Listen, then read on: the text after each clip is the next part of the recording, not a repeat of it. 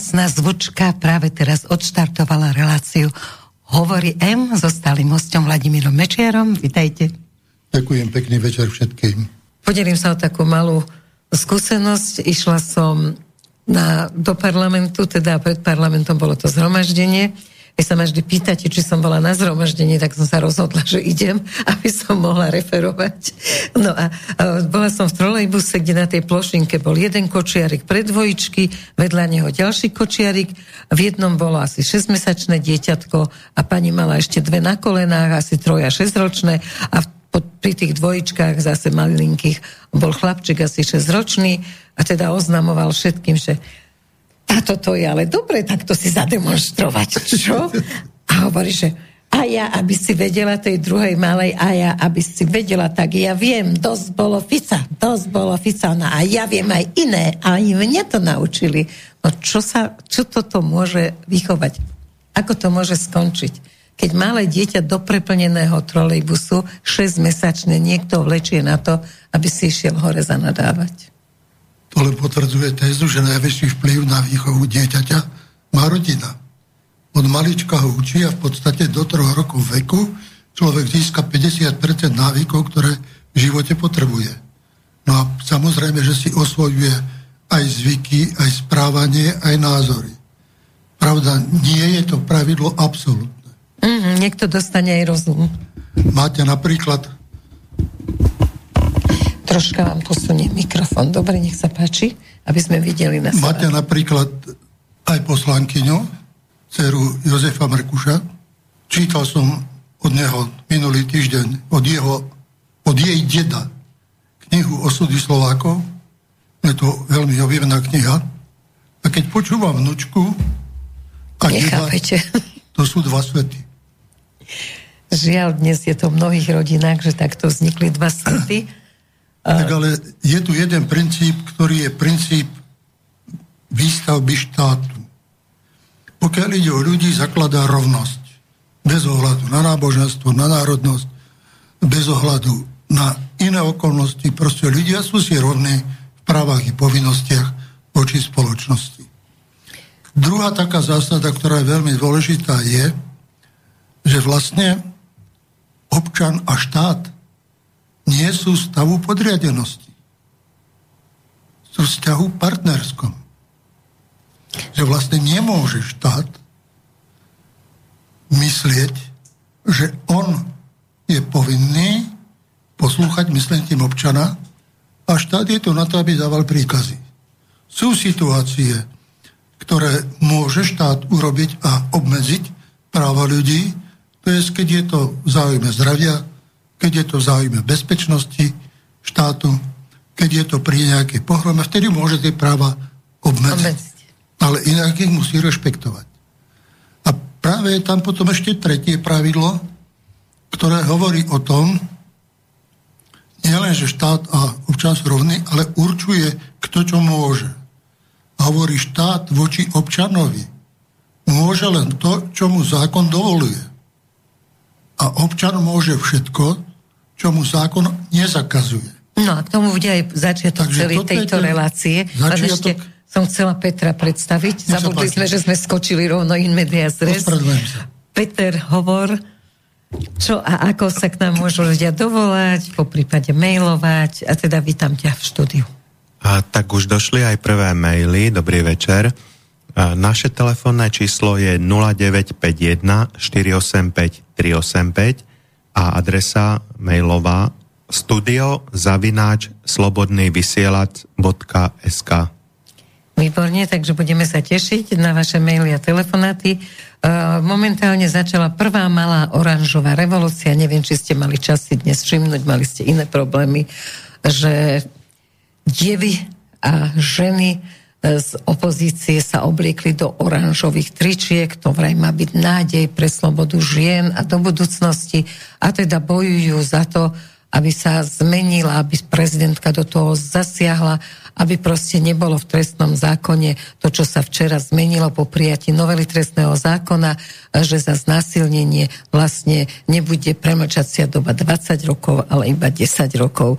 No a táto oranžová revolúcia mne pripadá ako predzvesť niečoho zlého. Ako to vnímate? Poďme k niečomu inému od samého začiatku. To je vec, ktorá súvisí s chápaním štátu a jeho úlohy a ktorá vedie práve to, že sa to nechápe, k tomu, že veľa ľudí s najlepším presvedčením o správnosti svojho konania sa radikalizuje a tlmočí na uliciach nie len zmenu alebo túžbu po zmene, ale nenávisť, konfrontáciu, konflikt. A to je niekde, čo sa prekračujú hranice a za to, čo tam je a čo nie je, zodpovedajú vždy organizátori. Čiže keď sú tam výzvy a heslá týkajúce sa životov, rodinných príslušníkov a podobne, tak tam je už dôvod buď na občianskoprávnu alebo trestnoprávnu otázku, ktorú sa dá postaviť voči organizátorom, alebo je potom dôvod, že či to spovedajú všetky tie stretnutia zásadám verejného poriadku. Samozrejme, že právo na protest je absolútnym právom. Ale spôsob protestu sa nemá vynikať zákonným pravidlám a istým pravidlám nenásilia. Mm. No, pokiaľ ide o tieto vzťahy štátu a práva, tak to je problém, odkedy existuje štát. Štát a občan. Vlastne ten občan bol vždy voči vrchnosti v nejakej podriadenosti. Prišli sme k tomu, že tu bude demokracia, a že teda sloboda ľudí bude garantovaná práve štátom a štát nemôže byť ten, čo ho potláča. A samozrejme, že ako všeobecnosť je to zásada prijatá dobre. Ale je to zásada, ktorá nie je dobre zatiaľ zvládnutá v trestnom konaní. A to trestné konanie prechádza mnohými obdobiami zmien, ktoré boli aj po 90. roku, napríklad hlava prvá, to boli politické trestné činy e, proti štátu, patrili štátnej bezpečnosti, ktorá ich vyšetrovala, stíhala a odovzávala prokuratúre. Štátna bola zrušená, museli sa zmeniť aj kompetencia príslušnosti, ale aj trestnosť jednotlivých skutkov. No a išli sme potom do obdobia, keď aj tento vývoj prebiehal, až sme narazili v roku 2005 a 2006 na istú predstavu ministerstva spravodlivosti, ktoré vtedy viedol Daniel Lipšic, o ktorom tvrdím, že je to inteligentný človek, ale so zlým zameraním. Vtedy som povedal, že sa blíži k stalinskému poňatiu výkonnej moci a trestnej moci. To znamená, že on stavia všetko, alebo hlavný dôraz, na výšku trestu.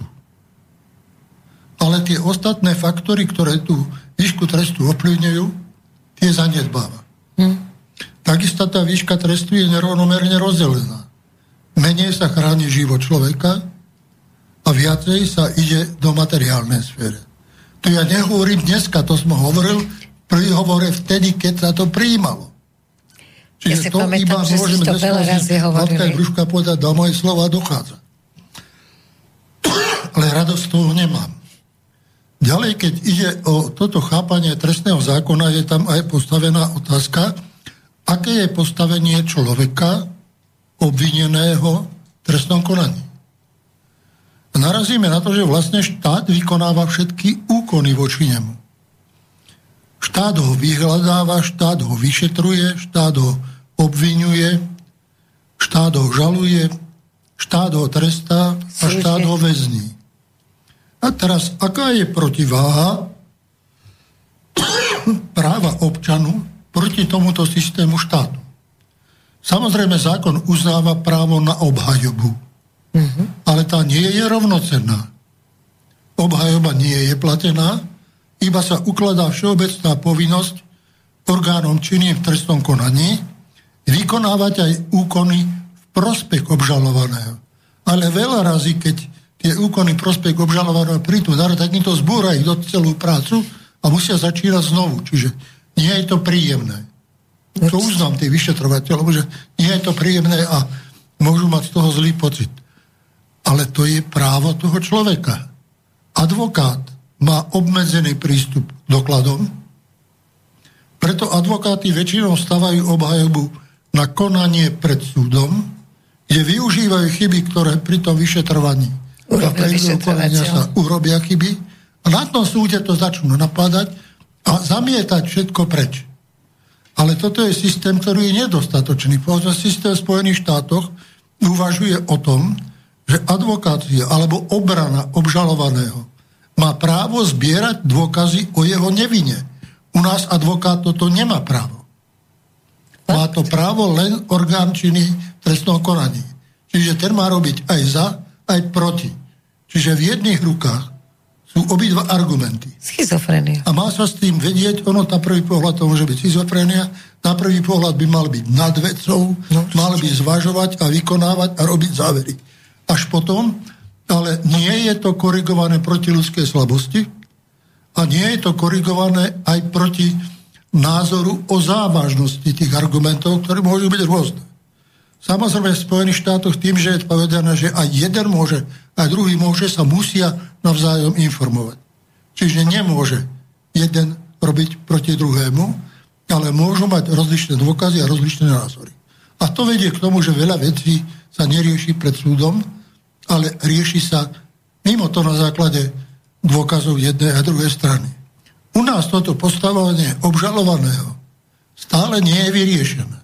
No? A ak táto novela rieši to postavenie obžalovaného, tak musíme povedať, že tých práv nikdy nie je dosť. Pokiaľ počúvate vyšetrovateľov, tak väčšinou hovoria, však dáva veľa práv advokátom. A vidno, že to robili advokáti. Ja nevidím advokáta. Ja vidím obžalovaného a jeho práca, alebo obvineného, a jeho práca pri obhajobe kto mi ju pomôže, alebo čo ja môžem. Mm-hmm. A toto nie je na Slovensku vyriešené. Sám som sa vo svojom živote stretol s viacerými prípadmi, keď ma stíhali za vymyslené trestné činy s politickým podtextom, vyhodili mi aj čas domu do vzduchu, aj sa chovali ku mne beštiálne polovica ľudí na Slovensku hovorila, že tak mu treba za veci, ktoré boli vymyslené.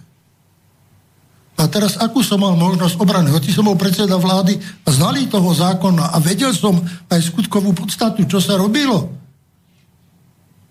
Jednoducho bolo po prezidentských voľbách, kde vyhral Šuster a bolo moje postavenie medzi ľuďmi dosilné, bolo to treba nejako skrotiť.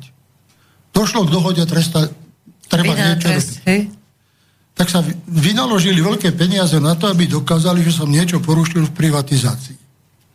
Ale neprišli na to, že v roku 1994 privatizácia prešla pod kontrolu Národnej rady a teda Gašparoviča. Ja som nemal právo do nej vstupovať ani zasahovať. Jasne. Ale stratili sa milióny na tom, aby sa preukázalo, že som nič neprerušil a nepokazil.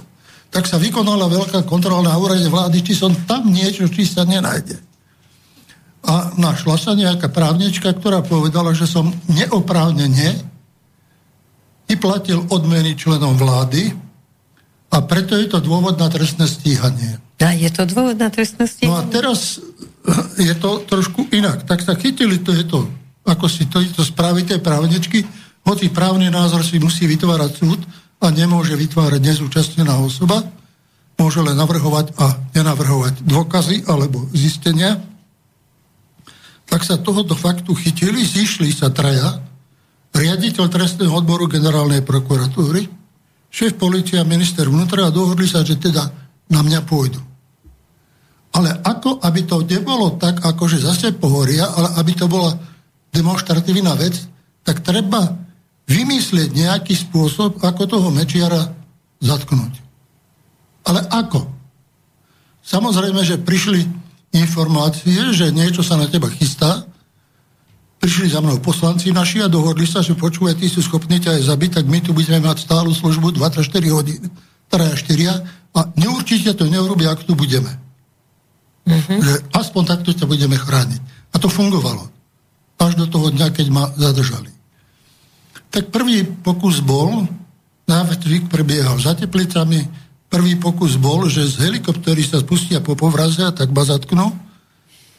A druhý pokus potom bol, že teda prišla veľká skupina ľudí, 40 ľudí kukláčov s obsami a výzbrojou a 200 príslušníkov polície s automatmi a v slávnostných uniformách, ktorí obsadili ulice Kryžovatky a urobili špalier popred dom, ktorom bývam a tú ulicu, v ktorej bývam. Samozrejme obsadzovali to už predtým. Svetkom bola manželka, ktorá sa nemohla domov dostať. A svetkom bol americký novinár, ktorý bol za mnou podvečer. A samozrejme ho zastavili vonku a prehliadali a doklady robili a potom, keď ma pustili, tak prišli za mnou, že či ma to zavreli kvôli nemu. No a teraz keď nevedel som o ničom, počul som výbuch, vyšiel som von, pred dvermi sedem ľudí so svetielkami červenými mi svietili na prsia, predo mnou bol pes. Som sa opýtal, čo tam robíte, od koho máte súhlas, kde je súhlas sudcu a tak. Povedali mi, nemáme žiaden súhlas, máme rozkaz vás predviesť. Tak sme prišli. Tak keď ma chcete predviesť, dajte tie pušky dole a poďme. Tak sa zoberieme a ideme. Kde ma máte predviesť? A viete, kto vydal ten rozkaz? A za čo ma máte predviesť? Celú akciu riadil ten policajný prezident. Ešte predtým, ako to začalo, informovali z Ruindu, ktorý s tým súhlasil. Keď prichádzali dovnútra s tým, že ma zoberú, tak neskúšali otvoriť dvere. Ktoré boli otvorené. Ktoré boli otvorené. Naložili tam nálož, ktorú preexponovali na panty aj na zámok. Takže vytrhli nielen to, ale vytrhli aj kus moru a ďalší a celú prednú stenu rozdelili, na, vyskočila hore a sadla naspäť. A čo bol paradox, že ako televízny kameraman, vtedy bol terajší minister práce a sociálnych vecí. Samozrejme, že ho dali na zem, aby si lahol, ale zapol, televí, zapol kameru a nechal ho bežať. Takže všetko to bolo zahraté, nemohli to popreť. Neskúšali. Mm-hmm. Ani či sú otvorené, ani či sa dá inakade prejsť. Rovno išli k výbuštine. Potrebovali tie výbuch ako demonstráciu sily. Odviezli ma do Bratislavy 13 autami v Bratislave ma doviedli k vyšetrovateľke pani podplukovničke a ja hovorím, čo to má znamenať.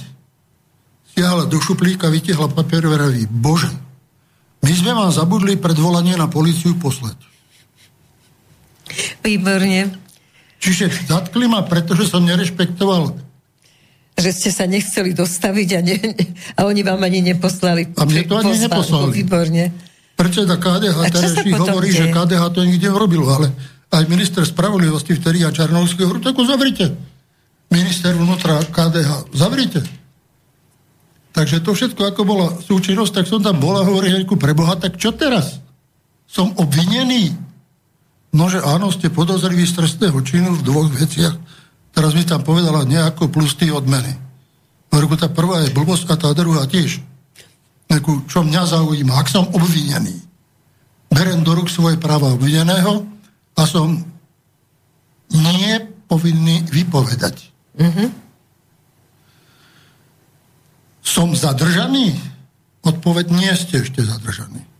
Hovorím, tak odchádzam. Idem, jasne. Nemôžete odísť, lebo tu vás chcú vypočuť ešte ďalší. Hovorím, aký ďalší?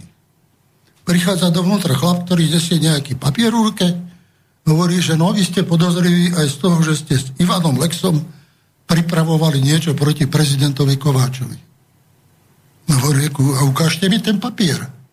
Ukázal mi to, hovorím, takýto papier nikdy neprišiel, nikdy nebol. Je to vymyslené a falšovaný doklad. Na základe toho sa nedá nič robiť. Ja som mu vysvetlil, čo je tá falošnosť toho dokladu. Dobre. Tak skončilo to tým, že Lexus stíhali, mňa nie. Tak ale pretože mi to nedalo a požiadal som, aby hľadali toho, čo to sfalšoval. Že falšovalo sa v Siske. Nehľadali. Tak som si ho našiel sám. Fakt? Áno, a som sa s ním aj rozprával. On hovorí, áno, ja som to sfalšoval. Hovorím, a prečo ste to robili? Lebo som na to dostal príkaz. Vyrobiť taký doklad na vás. No toto sa deje aj teraz. A hovorím, a ste ochotní vypovedať? Hovorí, no ak vás obvinia, tak je, ale keď nie, tak nie. Tak Viete, aspoň to je dosť čestné, že povedal, že ak vás obvinia, tak Že bola to služobná povinnosť, no tak ja som si ju splnil.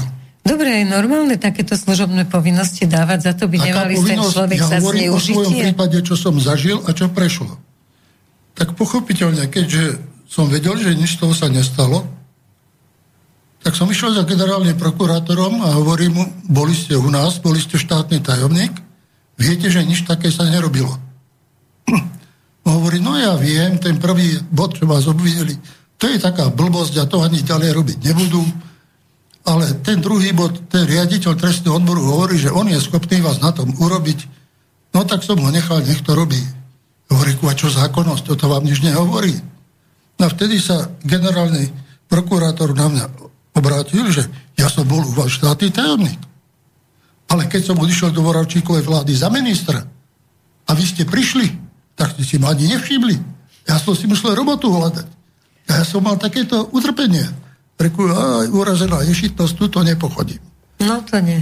Nepochodil som. Jasne, však ako urazená ješitnosť. Generálna prokuratúra nariadila krajskej prokuratúre, aby ma vyšetrovala.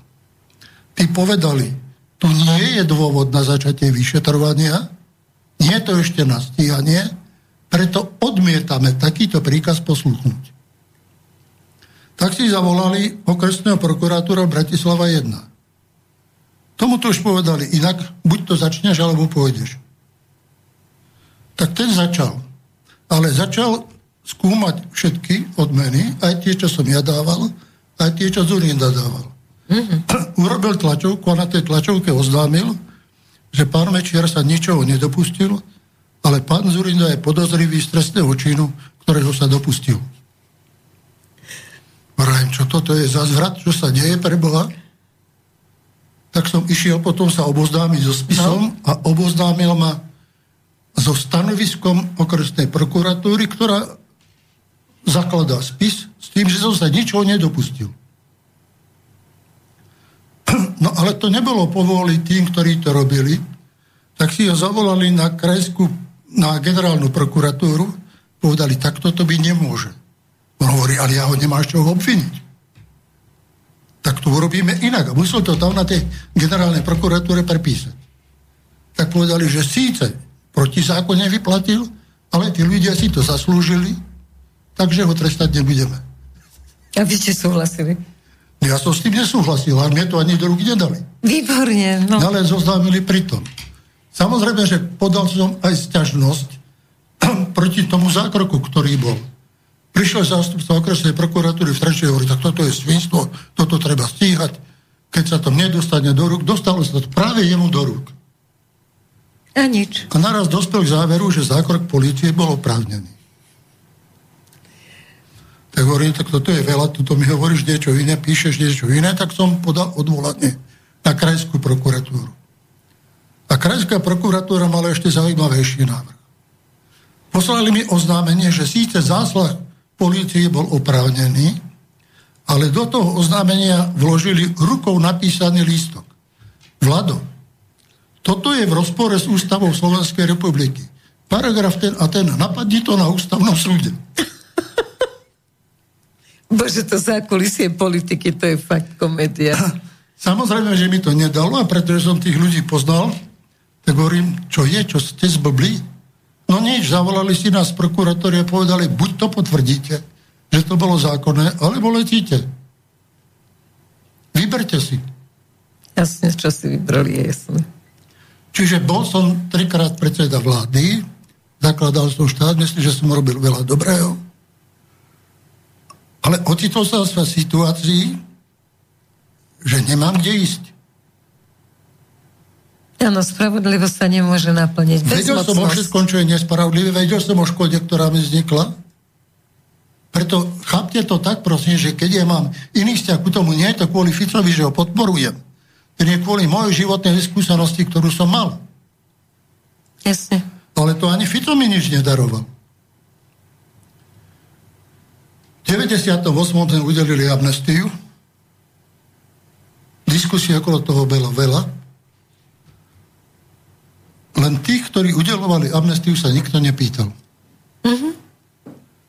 A čo je paradox, že všade hovoria o Mečiarových amnestiách, ale ja som nebol splnomocnený amnestiu prijať. Ja som bol splnomocnený len podpísať. Amnestiu mohla udeliť len vláda. A vláda to urobila na neverejnom zasadnutí v prezidentskom paláci, takže sa nám nezachovali magnetofónové zápisy. Po dlhom, dlhom uvažovaní a krokovaní čo s Kovačom. Vychádzali sme zo zásady, ktorá sa nakoniec ujala. Ja som bol za to, aby ten Kovač dostal svoje. To musím povedať. A mali ste na, na začiatku trvať. tej diskusie. Však dnes z neho robia hviezdu. No a potom urobili taký záver, že hovoria tak ako, tak tu bude prvý prezident dobesený, druhý prezident zavretý. Tak Spravodlivosť. Čo bude teda, ako si spravodlivé voči tým ľuďom a tomu štátu? No tak dobre, tak toto porobil. Môžeme sa mu pomstiť, teraz máme na to aj dôvod, aj moc, aj dôkazy v rukách. Čo spravíme? A postupne v tej vláde prevládol názor zmieriť, amnestovať. Aby bol pokoj. Aby bol pokoj v štáte. Aby nešlo to aj do zahraničných vzťahov, do podsvetia, že by sme obnažovali ďalšie a ďalšie väzby, ktoré boli krivé a samozrejme by toho bolo stálo veľmi veľa. Tak sme to ani nevysvetľovali, nechali to tak, dali amnestiu. Amnestie mi zmenili text na ministerstve. Takže sa vydal opravný text. Ten pôvodný vlastne sa vydal na druhý raz. Výborne. Takže to bolo také zamotané a nikto sa nás na to nikdy nepýtal. Všetci sa o tom rozprávali, všetci ma obvinali z toho, že som porušil zákon, až potom sa objavila taká spravička, že vlastne začínam užívať a chcem znovu do politiky. A vtedy bola trojkoalícia Smer, SNS a Maďarská BL Bugár. Tak práve túto otázku niekto otvoril v Národnej rade, bolo prvé čítanie a potom v prvom čítaní vznikol taký nátlakový tým. Viem, že za Smer tam robil veľmi špinavé roboty veľa Maďarič. Veľká roboty robil aj terajší minister práce a sociálnych vecí, ktorí úplne zúrili, že musím za to niesť zodpovednosť a odsedieť. Erik Tomáš? Svoje, áno, Tomáš. Zaujímavé. Predtým bol kameraman, pri tom prvom skutku videl to a ležal na bruchu, lebo ho položili na brucho, tak hm? ako všetkých, čo tam boli.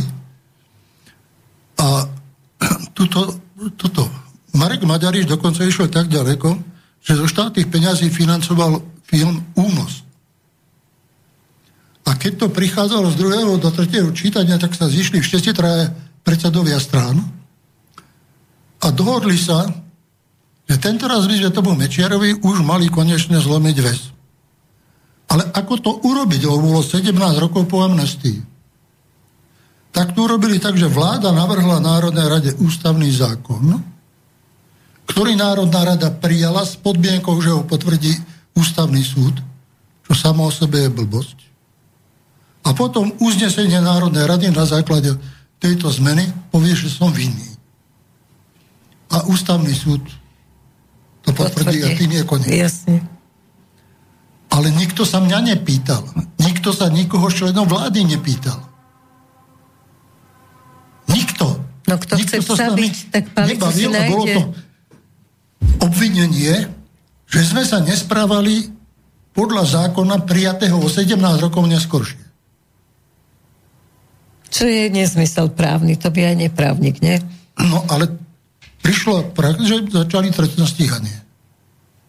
Tak som bol predvolaný, išiel som, povedal som, ako bolo. Všetci členové vlády išli a všetci potvrdili to isté. Takže tam nebolo o čom pochybovať, že neklameme a že to vlastne bolo úplne o niečom inom, že to nebolo takto, ale vlastne tá amnestia mala inú funkciu, tak sa trestné stíhanie zastavilo. No hotovo. No hotovo nebolo.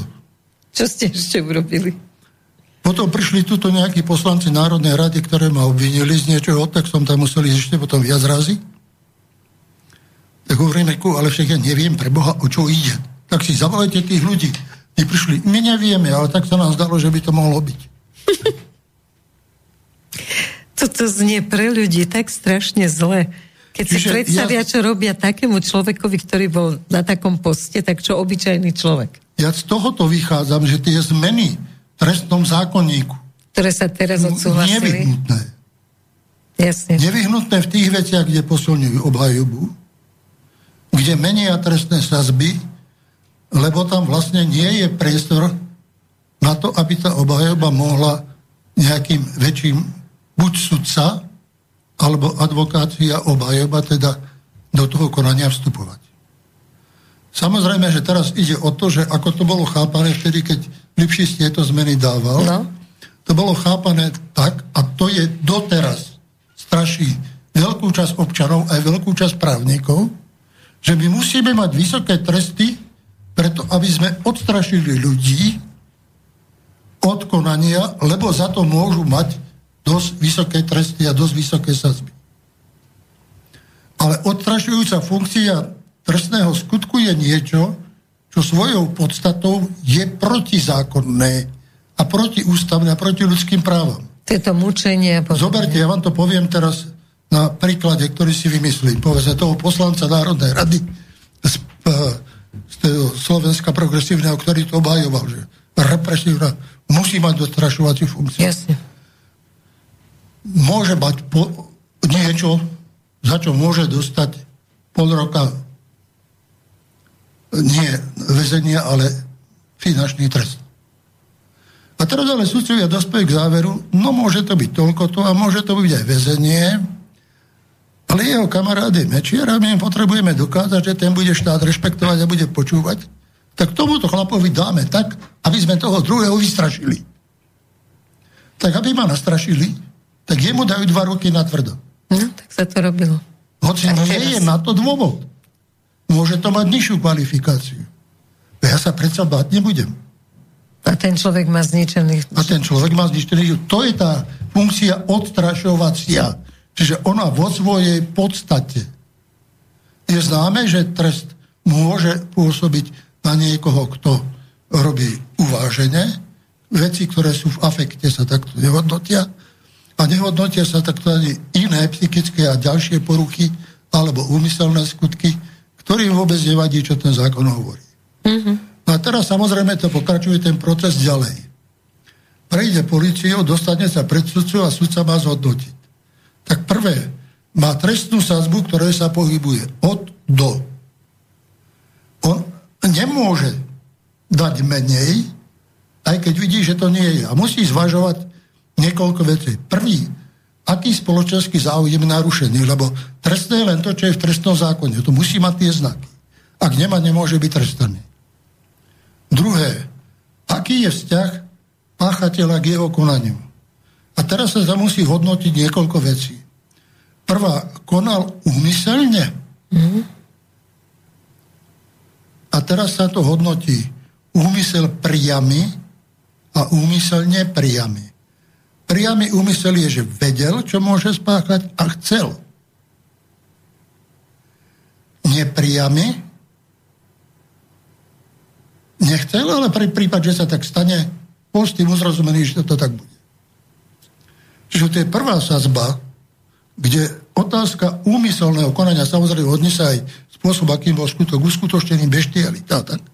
Keď tá prvá sazba učuje, kto predo mnou stojí sudcovi. Je to recivista, je to človek, ktorý úmyselne koná, je to človek, ktorý... Sa tam dostal len tak, že bol na zlom mieste. A teraz je druhá vec, že je aj nedbalosť. Čo keď niekto zavinie niečo z nedbalosti? A teraz nedbalosť je vedomá, keď si vedel, čo môžeš vykonať a vedel si, že tak konať nesmieš a nevedomá. Keď si nevedel, že porušuješ nejaké pravidla, a si vykonal niečo. Takže to je rozdiel v tom konaní. Jeden je úmyselný páchateľ a druhý niečo urobí náhodou v živote z niečoho, o čom ani nevedel, že taký dôsledok má. A inak žije život poriadneho človeka. Hodnotí sa celý ten život človeka, aký je, ako žil, aký bol. Či teda je to predpoklad, že je to spoločensky nebezpečný, alebo to nie je tak spoločensky nebezpečný. A podľa toho sa určuje spodok tej sazby. Ale keď máte malé rozpetie, tak medzi tým úmyselným a nedbalostným nie je žiaden rozdiel. To je maličký rozdiel. A dostávajú vlastne Rovnako. za nerovnaké motívy, nerovnaké Rovnaké trest. skoro rovnaké tresty. To nemôže byť. Ak toto tento zákon ruší, tak robí dobre. Pretože prenáša na sudcu právo výhodno toho človeka, čo si zaslúži. Aký trest. A samozrejme, tie tresty okrem väzenia sú ešte všelijaké. Môže byť domáce väzenie, môžu byť verejné práce, môžu byť ešte tam tie dáramky a podobne. Obmedzení je veľmi veľa, ktoré môžu siahať na slobodu človeka a aj dĺžka trestu podľa toho, čo vykoná. Teraz, keď bola diskusia v televízii, tak som pozeral na ministerku spravodlivosti, ako Bývalo. jačí, Bývalo. že toto predsa bývalo ministerku spravodlivosti. Toto nie je možné, lebo v Čechách za organizované skupiny je vyšší trest. Ale toto je individuálny trest a organizovaná skupina je vtedy, ak sú najmenej traja páchatelia alebo spolupáchatelia a je medzi nimi dohoda o delbe práce pri páchatí toho trestného skutku. Vtedy je to skupinový trest. A ten má väčšiu sazbu všade. Takisto ako je to. Aj u nás sú tie tresty rozdiferencované, môže byť aj doživotný pri bestialitách a podobne, alebo pri jazdnásobných vrahoch, aj pri týchto organizovaných skupinách sa zvyšuje a ide to do vyšších sadzieb. Samozrejme, že sa musí brať do úvahy aj to, aká je pravdepodobnosť zmeny toho človeka, čo chceme. Či ho len potrestáme, alebo mu dáme šancu v živote sa ešte nejako prejaviť. To znamená, že ten trest bude primeraný tomu obdobiu, ktorý potrebuje k náprave. A to musí hodnotiť sudca. Všetky diskusie v parlamente sú jalové. Lebo všetky hovoria o tom, čo má robiť ten sudca. Ale to môže urobiť len sudca, to nemôže byť poslanec a nemôže to navopred napýtať do zákona, že ktorý je aký, pretože to je voľná úvaha toho sudcu vo vzťahu ku skutku, spôsobu spáchania a k osobe, ktorá tam je pred ním. A musí vyhodnocovať všetky tieto skutky. A keď ich vyhodnotí, tak povie na tvoju prevýchovu. Treba to, alebo treba ono. A hodnotí, sa vám stane nedbalosti niekomu ubližíte a vôbec nechcete. Ale stane sa to. Na bicykli. Zrazíte sa náhodou. Starší človek, následky sú väčšie. V živote nemáte násilné sklony a nič, ale stane sa. A teraz sa pozrie aj na to, že aká je účinná ľútosť, keď sa stane taký skutok. Či ho nejakým spôsobom ľutujete, či robíte preto, aby ste odstránili e, následky tej škody, ktorá mu vznikne. A to je ďalšia vec, ktorá sa nevedia poslanci a verejnosť tá, ktorá je na ich strane dohodnúť. Pretože hovoria, že tresty musia byť čo najvyššie a čo najdlhšie, aby bolo možné odstrániť škodu. No ale existuje na trestnom konaní aj konanie o náhrade škody, tomu sa volá adhézne konanie, keď si uplatníte náhradu škody a súd vám môže priznať, alebo môže súd dospieť záveru, je to komplikované, narobil by som si prácu, tak vás odkáže na občianske právne konanie. Ale občiansko-právne lehoty na náhradu škody sú 3 roky a 10 rokov, keď vám štát prizná právo. Mm. Čiže budete zbytočne 20 rokov niekoho kvôli náhrade škody držať base, A platiť za keď po 10 peniaze. rokoch už je to preč. Jasne. Nároky zanikajú. Takže bolo správne táto zmena v mnohých novelách. Že tá zmena musí vychádzať z toho, že keď oni vysvetľujú náhradu škody, tak nemôžu, pretože náhrada škody je občianskoprávny pojem, brať nesúlad dvoch právnych predpisov. Samozrejme, keď niekto spôsobí väčšiu škodu úmyselne a podobne, tak si tie roky zaslúži. A treba mu dopriať. Treba tú spoločnosť a nie, že potrestať, ale treba ho izolovať od spoločnosti, aby nemohol ďalej pokračovať a nebol nebezpečný svojmu okoliu alebo ostatným. No dobre, No teraz budem... samozrejme sa vychádza aj z toho, že, a to už je teória, ktorá, e, ja mám svoj vek, tak ju poznám 50 rokov, že najlepšie školy kriminality sú väzenia. Čo nevedel, tam sa naučí. Keď vyjde von, ako keby Keď vyjde von, je úplne vyškolený. Na všetky možné druhy kriminality, lebo sa so všetkými technikami a hrdinami zoznámi. To hovoria všetci. A to je ako si záležitosť, ktorá je veľa rokov, preto sa hovorí, máme tie zariadenia pripravené na prevýchovu, alebo je to len izolácia a trest taký, aký je. Teraz pokiaľ ide o náhradu škody, tak je tam ešte jedna vec, ktorú si zasa tí horliví opoziční diskutujúci neuvedomujú. Že väzeň nemá povinnosť pracovať. U nej je to dobrovoľné, hej? On sa do práce môže prihlásiť dobrovoľne. Samozrejme, že štát to, čo mu dáva, potom zúčtuje a po prepustení na slobodu bude o neho vymáhať. Ale keď nebude pracovať, nemáš čoho platiť. Ako to vrátiť, práve. Ako to vrátiť? Ako to zosúľadiť? No to je dobre začarovaný kruh. Preto to treba nejakým spôsobom riešiť, že ako odškodniť toho, ktorý je počkodnený, spojiť to s tou väzbou, aby táto, to sa hľadá. Ano. Nehovorí, že už tú cestu našli. Ani nestotožňuje sa so všetkým, čo sa tam hovorí. Ale hľadá sa to. Možno vyjdú niektoré veci, možno nie, bude treba revízia. Ale, Ale dopredu hovoriť, že bezpodmienečne rozvráca celý štát. Veď práve. Neurobím si z toho tému na to, aby som v ľuďoch vyvolával pocit ohrozenia, pocit straty bezpečnosti a pocit rozvratu štátu.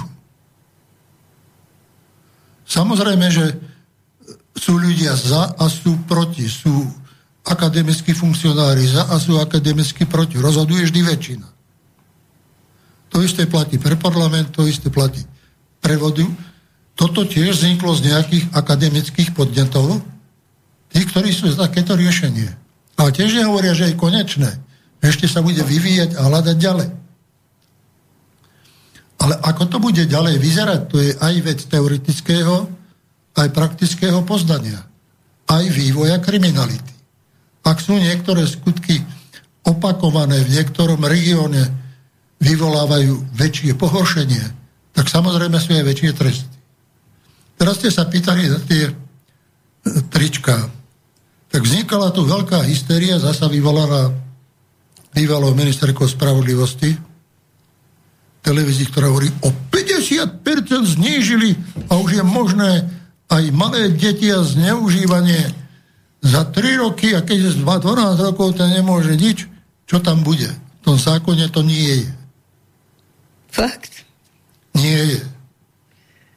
V tom zákone je napísané, že pri všetkých mladistvých je premlčacia lehota 15 rokov a začína plynúť od dňa dovršenia 18. roku veku. No tak to je dosť už naozaj potom. To je 15 plus tie roky Jasne. predtým. Takže zasa klamu. Čisté klamstvo, len vyvolať hysteriu. Ale je to dobrá téma na vyvolanie pocitu ohrozenia pre ľudí. Samozrejme, keď to na dieťa siahne a nebude potrestaný, no tak... Že toto mi niekto dieťaťu urobí a nebude trestaný? Samozrejme, že bude, ale tá lehota sa inak počíta. Mm-hmm. No výborne, takže E, nemusíme byť v panike, ani milé dámy, ani... E, mne zaujalo aj to, že prečo len ženy, že oranžová nádej pre ženy, veď dnes kradnú, unášajú chlapcov malých. Okrem toho, teda, keby chceli veľmi bojovať, tak v Bruseli bude 24. septembra, tuším, čo sa tam už opakuje niekoľko rokov, že je tam trh pre, volá sa to, že pre mužov gejov, ktorí nemajú deti, takže oni im tam predávajú, teda dodávajú deti Afričanom, Azícom. Pozrite, deti vyžadujú, to je taká starostlivosť. Deti a starci potrebujú mimoriadnú starostlivosť, Ochranu. pretože okrem toho štátu im nemá kto pomôcť.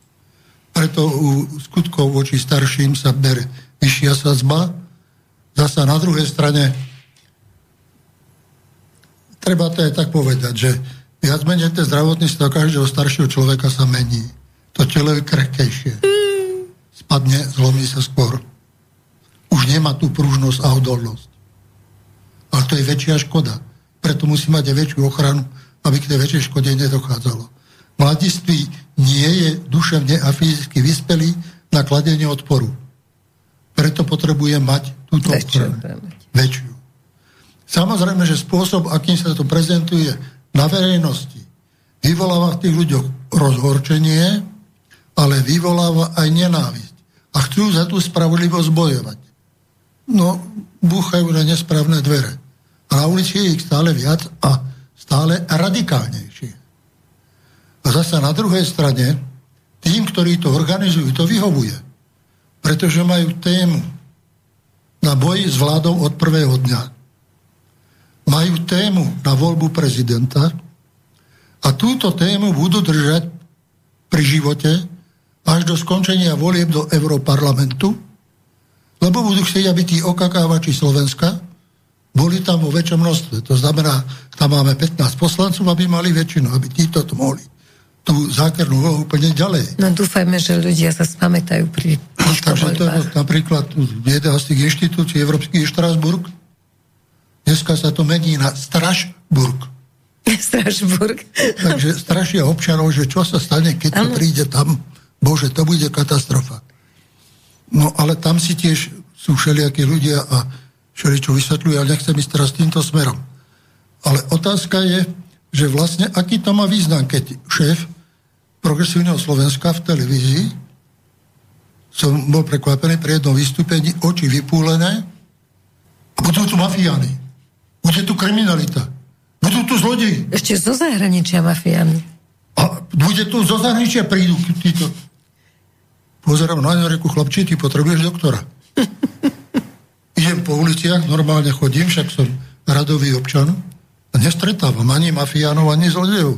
Stretávam ľudí, ktorí majú kopu starostí, kopu povinností, niektorí idú za zábavou, niektorí idú za prácou, ale nestretávam darebákov. V obmedzenej miere to skoro... No to oni majú teraz kryštáľovú guli, oni preto ich nestretávate, lebo Je, ešte majú, ten zákon nebol odsúhlasený. Majú tému, ktorou sa dá ohúrovať verejnosť a budiť k akcii ľudí, ktorí sú buď náchylní na nejakú akciu, niektorí majú radi Fica, len preto idú, len jedno, čo je v trestnom zákone.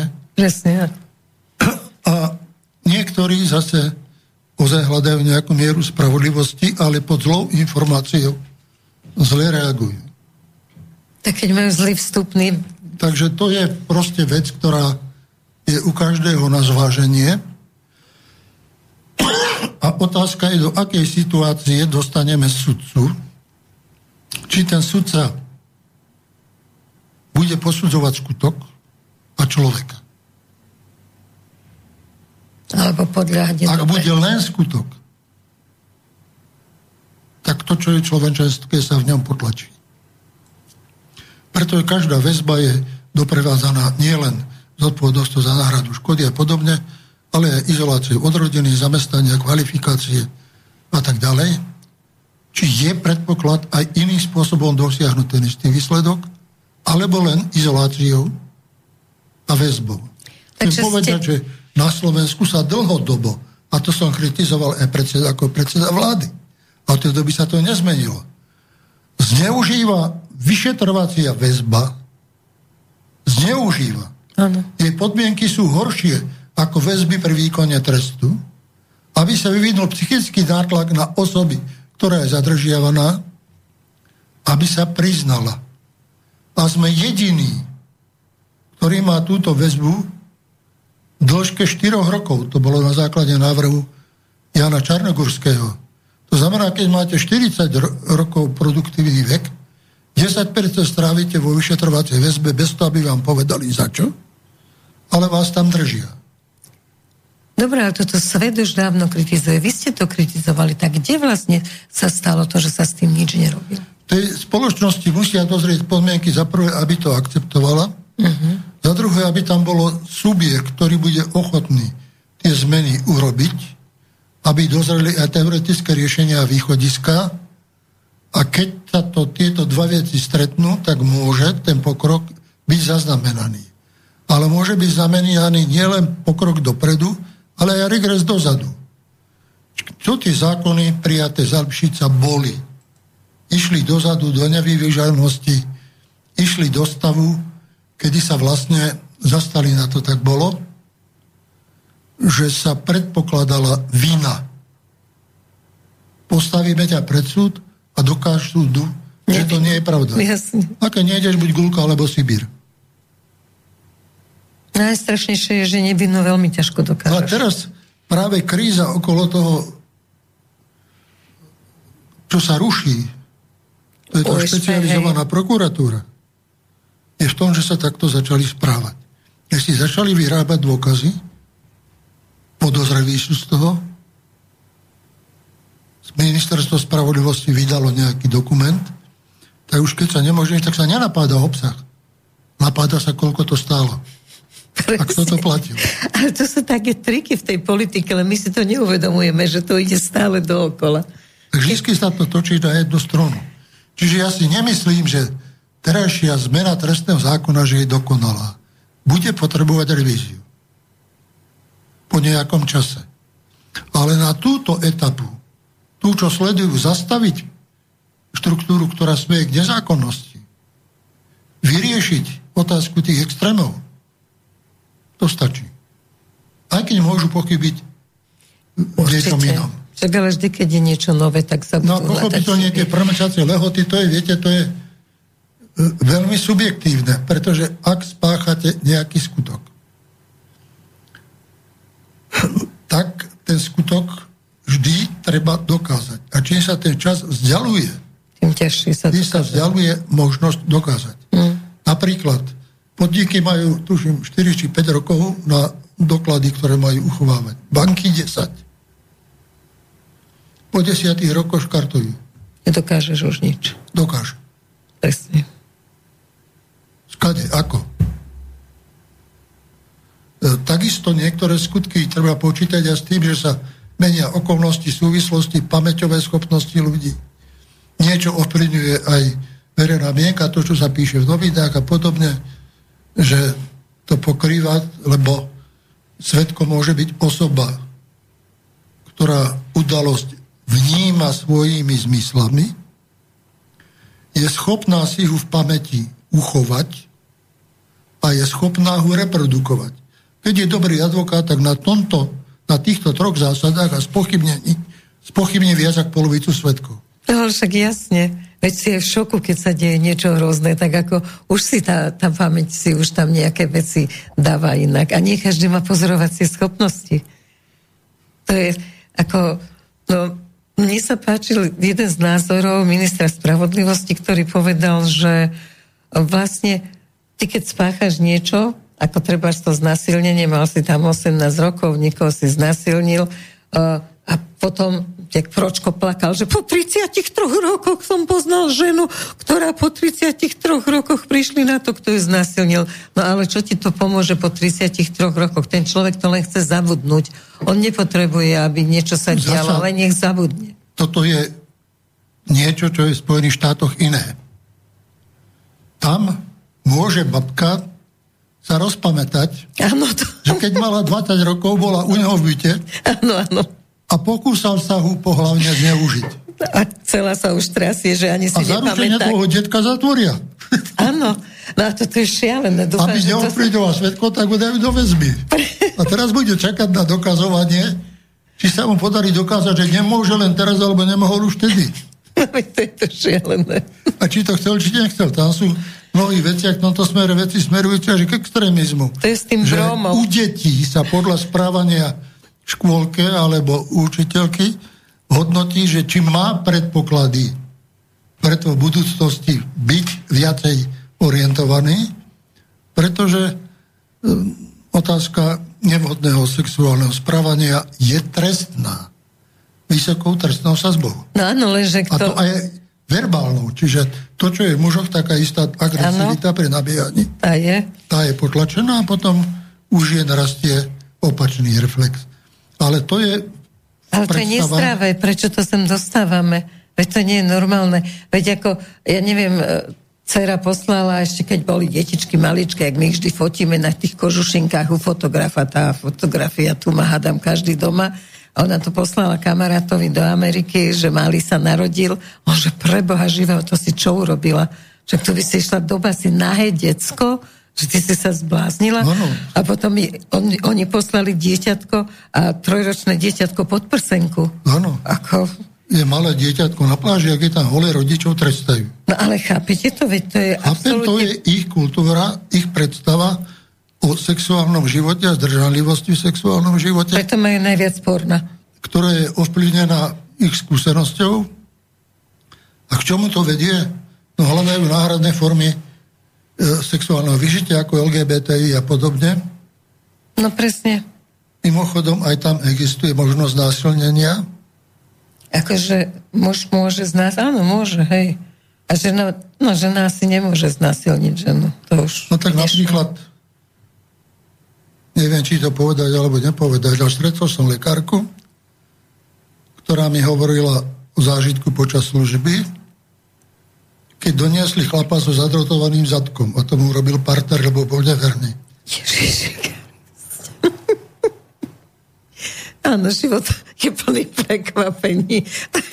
No ale dievčatá v škole, ja som robila na takom príbehu ešte v Markize, dievčatá v škole si vybrali teda statného, pekného spolužiaka, 14-ročného, a on nemal nejaké také, že by sa mu postavil, tak mu tam napchali verzatilku a tešili sa z toho, je Je to výkonný. oboj strane, tá výchova k niečomu smeruje. Skôr to bolo separovanie e, spolužitia chlapcov a dievčat. Každý v inej triede, každý v inej škole. Patrilo sa najprv, sa budeš uchádzať o rodičov, potom budeš dva roky chodiť dcerou, môžeš chytiť za ruku, po dvoch rokov možno môžeš aj poboskať. Potom slušne prídeš k rodičom a pýtaš sa, či ako si môžeš... Či môžeš ešte raz poboskať. Takže to boli iné zvyky a iná kultúra toho správania. Čiže tá je tiež vo vývoji a mení sa. Ale, Ale tiež sa vyvinie- extrém, od extrému k extrému to chodí. No, no ale to je všetko v podstate, v podstate sa stalo v priebehu môjho života. Mhm. Ja som zažil aj tu a zažijem aj túto formu. No pretože tak dlho žijeme. To, to sme Ale zažili. nemyslím, že som bol účinkujúci, ale Jasne. videl som aj jedných aj druhých, Áno, áno. že ako to prebiehalo a ako ten Potom život bolo sex, drogy, vyzeral. hej, pisáci. Takže to No dobre, ale momentálne je to vlastne, to speje k tomu, že nemať deti a vlastne vyhnúť. Pozrite, v drogách je to tak, že mnohí dávajú za prípad Holandsko. No, Že tam je ako si voľnosť. no, Ale to je inak. Holandsko bolo štátom, v ktorom boli najrozšírenejšie, aj najslobodnejšie pravidla používania drog. Dospelo to do takého štádia, že to ohrozovalo tú mladšiu populáciu. Mm-hmm. Tak potom si povedali, tak nejako to musíme obmedziť.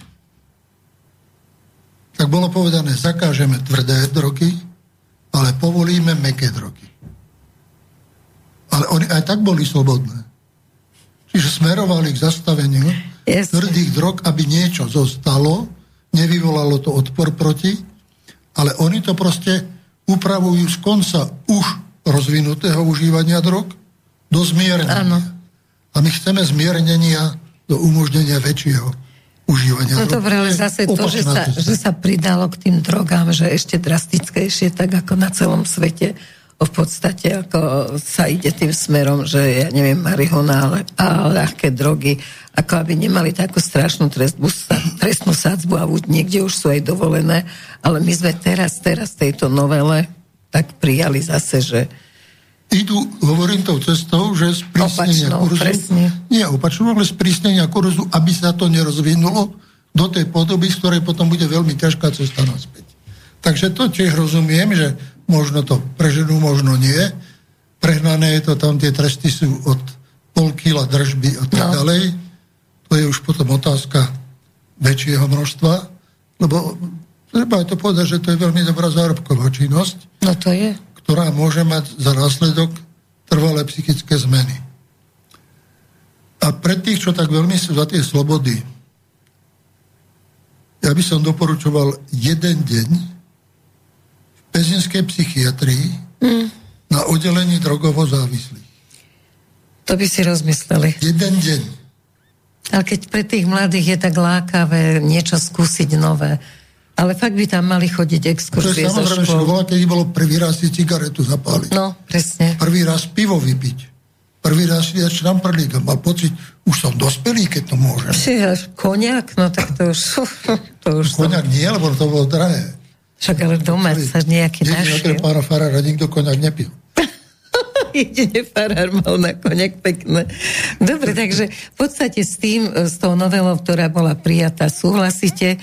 Tie škrekoty o tom, že vlastne v skrátenom to sa nemalo, lebo to teda, keby sa o tom Prepačte, diskutovalo. Ale žiadne skrátené konanie nebolo, pretože skrátené konanie znamená lehotu do 15 dní a tu myslím, že 7 týždňov. No tuším, niekde už pomaly od decembra Prebiehala išli. diskusia a tá diskusia mala jediný jeden cieľ, to bolo o schválení programu nedovoliť schváliť program a naťahovať čas na to, aby tieto termíny boli čo najdlhšie znechutiť to a za ten čas tým, čo sa robí v parlamente, provokovať ľudí, ulicu a dávať dezinformáciu o tom, čo sa robí. No a teraz je tam veľký plač, že vládna koalícia s nami nediskutovala. Tak pravidlá v diskusii v parlamente sú také, že sa môže diskutovať podľa poradia, v akom sa zapíšeš. Keď sa zapíšu všetci opoziční, tak prvý provládny môže byť až potom po vlastní. Niekedy po 60. Jasne. A keď len jeden vystupuje 7 hodín a číta aj bodku, čiarku... Bolo to nechutné. Ja som tam bola, fakt to bolo nechutné. Ale to sú tam aj iné nechutnosti v tých vystúpeniach. To sú... Na niektorých vidíte, že to nemá tušenie, o čom rozpráva, ale rozpráva v duchu tej línie strany. Potom ide za tým niekoľko tisíc faktických, faktická môže byť dve minúty. A vtedy sa chvália. Sa ich príde, príde, prihlási. 10 a už to máte 30 minút, lebo to je aj... Áno, a faktická je taká, že ty si to pekne povedal, ja by som to krajšie Navzájom sa chvália. Presne, to, to bolo úplne šialené. Ako dobre. A potom povedia, na vine je vládna koalícia, lebo... Nediskutuje s nami s nami o tomto nediskutovalo. No ale ako keď do diskusie prvý z vládnej koalície mohol prísť až potom, keď to znel posledný z opozície. Dobre, ale... Mali im pomáhať natiahnuť ten čas, blokovať Národnú radu, aby nerokovala o ničom? Presne, oni že ale minister môže hoci kedy vstúpiť, no tak ale na čo by vstupoval? Nechaj ich hovoriť, čo chcú povedať. Minister má právo kedykoľvek vstúpiť, ale do čoho mal vstúpiť? No do pochvály. Pročko, vy ste skvelí, vy ste skvelí. Ako komendiant, áno. Ako poslanec, to už nech si hodnotia tí, čo ho volia. No dobre, len teraz presne to, že tí, čo sme... tak... Každý má svojich voličov. No áno, ale keď sme týchto volili, každý má svojich voličov, ale pre Boha tú úroveň, ako mne je jedno, či som za Pročka, či som za, ja neviem, to tam je, e, za Rašio, ten už tam nie je, ale proste Chcem, aby to malo kultúru. Ja predsa nemôžem chcieť, aby človek, za ktorého som bola, a je to naozaj jedno, kto to je, aby sa správal, veď ja si ho chcem vážiť. Veď on ma zastupuje, po prvé, po druhé to má dobre zaplatené a po tretie nemá toho toľko, že by nemohol byť v pohode a že by naozaj nemohol kultúrne vystupovať. Tak kedy sa toto zmení? Toto doniesol Matovič, to je jasné ale kedy sa to zmení. A potom môžeme prejsť na to, že čo vnesie Matovič aj do tej kampane prezidentskej. No ale tu sú veci, ktoré ja hovorím, že sa musí absolútne zmeniť spôsob výberu poslancov, spôsob schvalovania, pretože kým budete hlasovať za strany a za strany podľa ich predsed a ten nazbiera ísť počet hlasov, tak koho ťaha za sebou, viete? Nevieme. Máte mená. A čo viete z toho, čo je na tej kandidátke napísané? 30 okresov nemalo nikdy poslanca. No? Najviacej poslancov má vždy Bratislav. A najhoršie je, že meniť to nechcú. Všetci akokoľvek tam chodia, e, všetci aj keď pripustia niekedy v debate, že by bola dobrá zmena, tak nakoniec, keď už príde na lamanie chleba, tak mm, nechajme to takto. A zase, keď ide o tieto strany, ktoré robia. Mne sa zdá, že to progresívne Slovensku vedome reaguje dosť hystericky. Vedome. ako kampane, pretože Matovičovi sa na boji proti kriminalite podarilo dostať do vlády. Prečo by sa im pri trošku kultivovanejšom spôsobe nedalo tiež dostať do vlády? To majú tému. Národ na slovo korupcia reaguje i hneď pesťou zaťatou. No veď tá otázka bola postavená, či ste za, za veľké tresty a korupciu. Nebola postavená dobre. Keď bola postavená dobre, tak sa opýta, ste ochotní oznámiť E, korupciu, keď sa s ňou v živote stretnete? A keď platí zákon, že aj ten, kto dáva úplatok, ano. je trestný. A jeden aj druhý sú trestaní. Dobrý večer, Slobodný vysielač, počujeme sa. Dobrý večer. Dobrý večer. Obľúbenú moderátorku ešte obľúbenejšieho hostia. hostia aj toho technika. Výborne, Peťo, čau. Tak. No, len to. Kristián Viedne. Ja sa chcem opýtať, viete, pán Mečer, aby mi odpovedal raz objektívne a raz ako... Neobjektívne. Nie, neobjektívne, ako, to nemôžete povedať tak diplomaticky. Aby odpovedal tak právny. No. Neviem, či som nepozorný uh, sledovateľ toho politického života na Slovensku, pretože vôbec som nepostihol, že v predvolebných v kampaňách mal smer alebo Bargo z tejto koalície vládnicej, že bude meniť e, aj takto túto e, legislatívu právnickú, že si e, premlčanie e, taxi za nejaké zločiny a tak. Akurát som vedel, furt to bolo na každom stole, o tom Lipšicovi a o tej prokuratúre. Pán Harabín, Harabín povedal, že keby on bol Ficom, tak za dva dní, čo, či ja neviem, za dve hodiny je mimo službu. No. Lepší sa nemusí robiť takéto teatro a strácať čas. Takže sa mi to zdá, to je tá prvá otázka. Zostaneme na drate. To je tá prvá otázka. Prečo? Že mne sa to zdá podvod, alebo či vy ste počuli niečo také, že sa chystá až takáto hlboká reforma. Veď im nabili zbranie. Úplne im nabili zbranie, lebo skutočne predtým bolo len špeciálna, špeciálna a tak. A zrazu až takéto. A skutočne aj všeobecné obyvateľstvo, ako väčšinové, myslím, to príjma ako trochu podvod taký volebný. Lebo čo sa e, neplní z volebných slubov a sa dáva tam nejaký nový narratív, tak je to trošku podvodné. Že ani zase slúžia tým svojim. Zase tí oligarchovia musia byť. Viete, že je to moc priehľadné. Mohli ste to odložiť tak na dva roky. No dobre, tak nech vám odpovie pán Mečiar. Prvá otázka. Poďme po jednom. Alebo dobre, no. Počúva. Koľko tých oligarchov sedí? No. Ako? Koľko, Koľko tých oligarchov sedí? Ani jeden. Ďalej, pokiaľ ide o to, že... Takže to používa, nemôže byť v ich prospech. Používa v argumentácii, že nahrávajú svojim, tak 12 ľudí zo Smeru alebo blízkych Smeru je vo vyšetrovaní nie sú odsúdení a platí zatiaľ prezumcia neviny, kým ťa sudca neuzná vinným. Si nevinný. To iba naše noviny a zvyky sú také, že stačí, keď ťa policajt zastaví na ulici a už si zločinec. Takže takto to byť nemôže. E, vo verejnej kampani aj Smeru, aj hlasu bolo, že budú robiť reformu trestného konania. To v prejavoch bolo Samozrejme, že tá reforma je tak rozsiahla, že znamená prestavbu toho trestného zákona, ktorý pochopiteľne vyvoláva diskusie a tvrdím, že nie je tam všetko v poriadku a bude to minimálne po roku vyžadovať revíziu a urobiť niečo iné.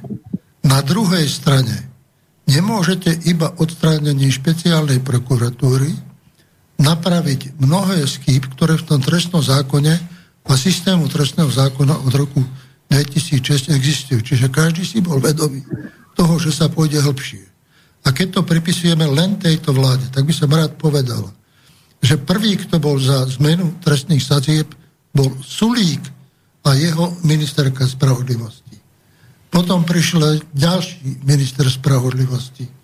Bol rovnako za reformu. Samozrejme, všetci. Prišla tá, ktorá to teraz najviacej kritizuje. Pani Kolíková. Pani Kolíková. A sama robila na zmene trestného zákona a pracovala s veľmi veľa ľuďmi, ktorí pracovali aj na tejto variante.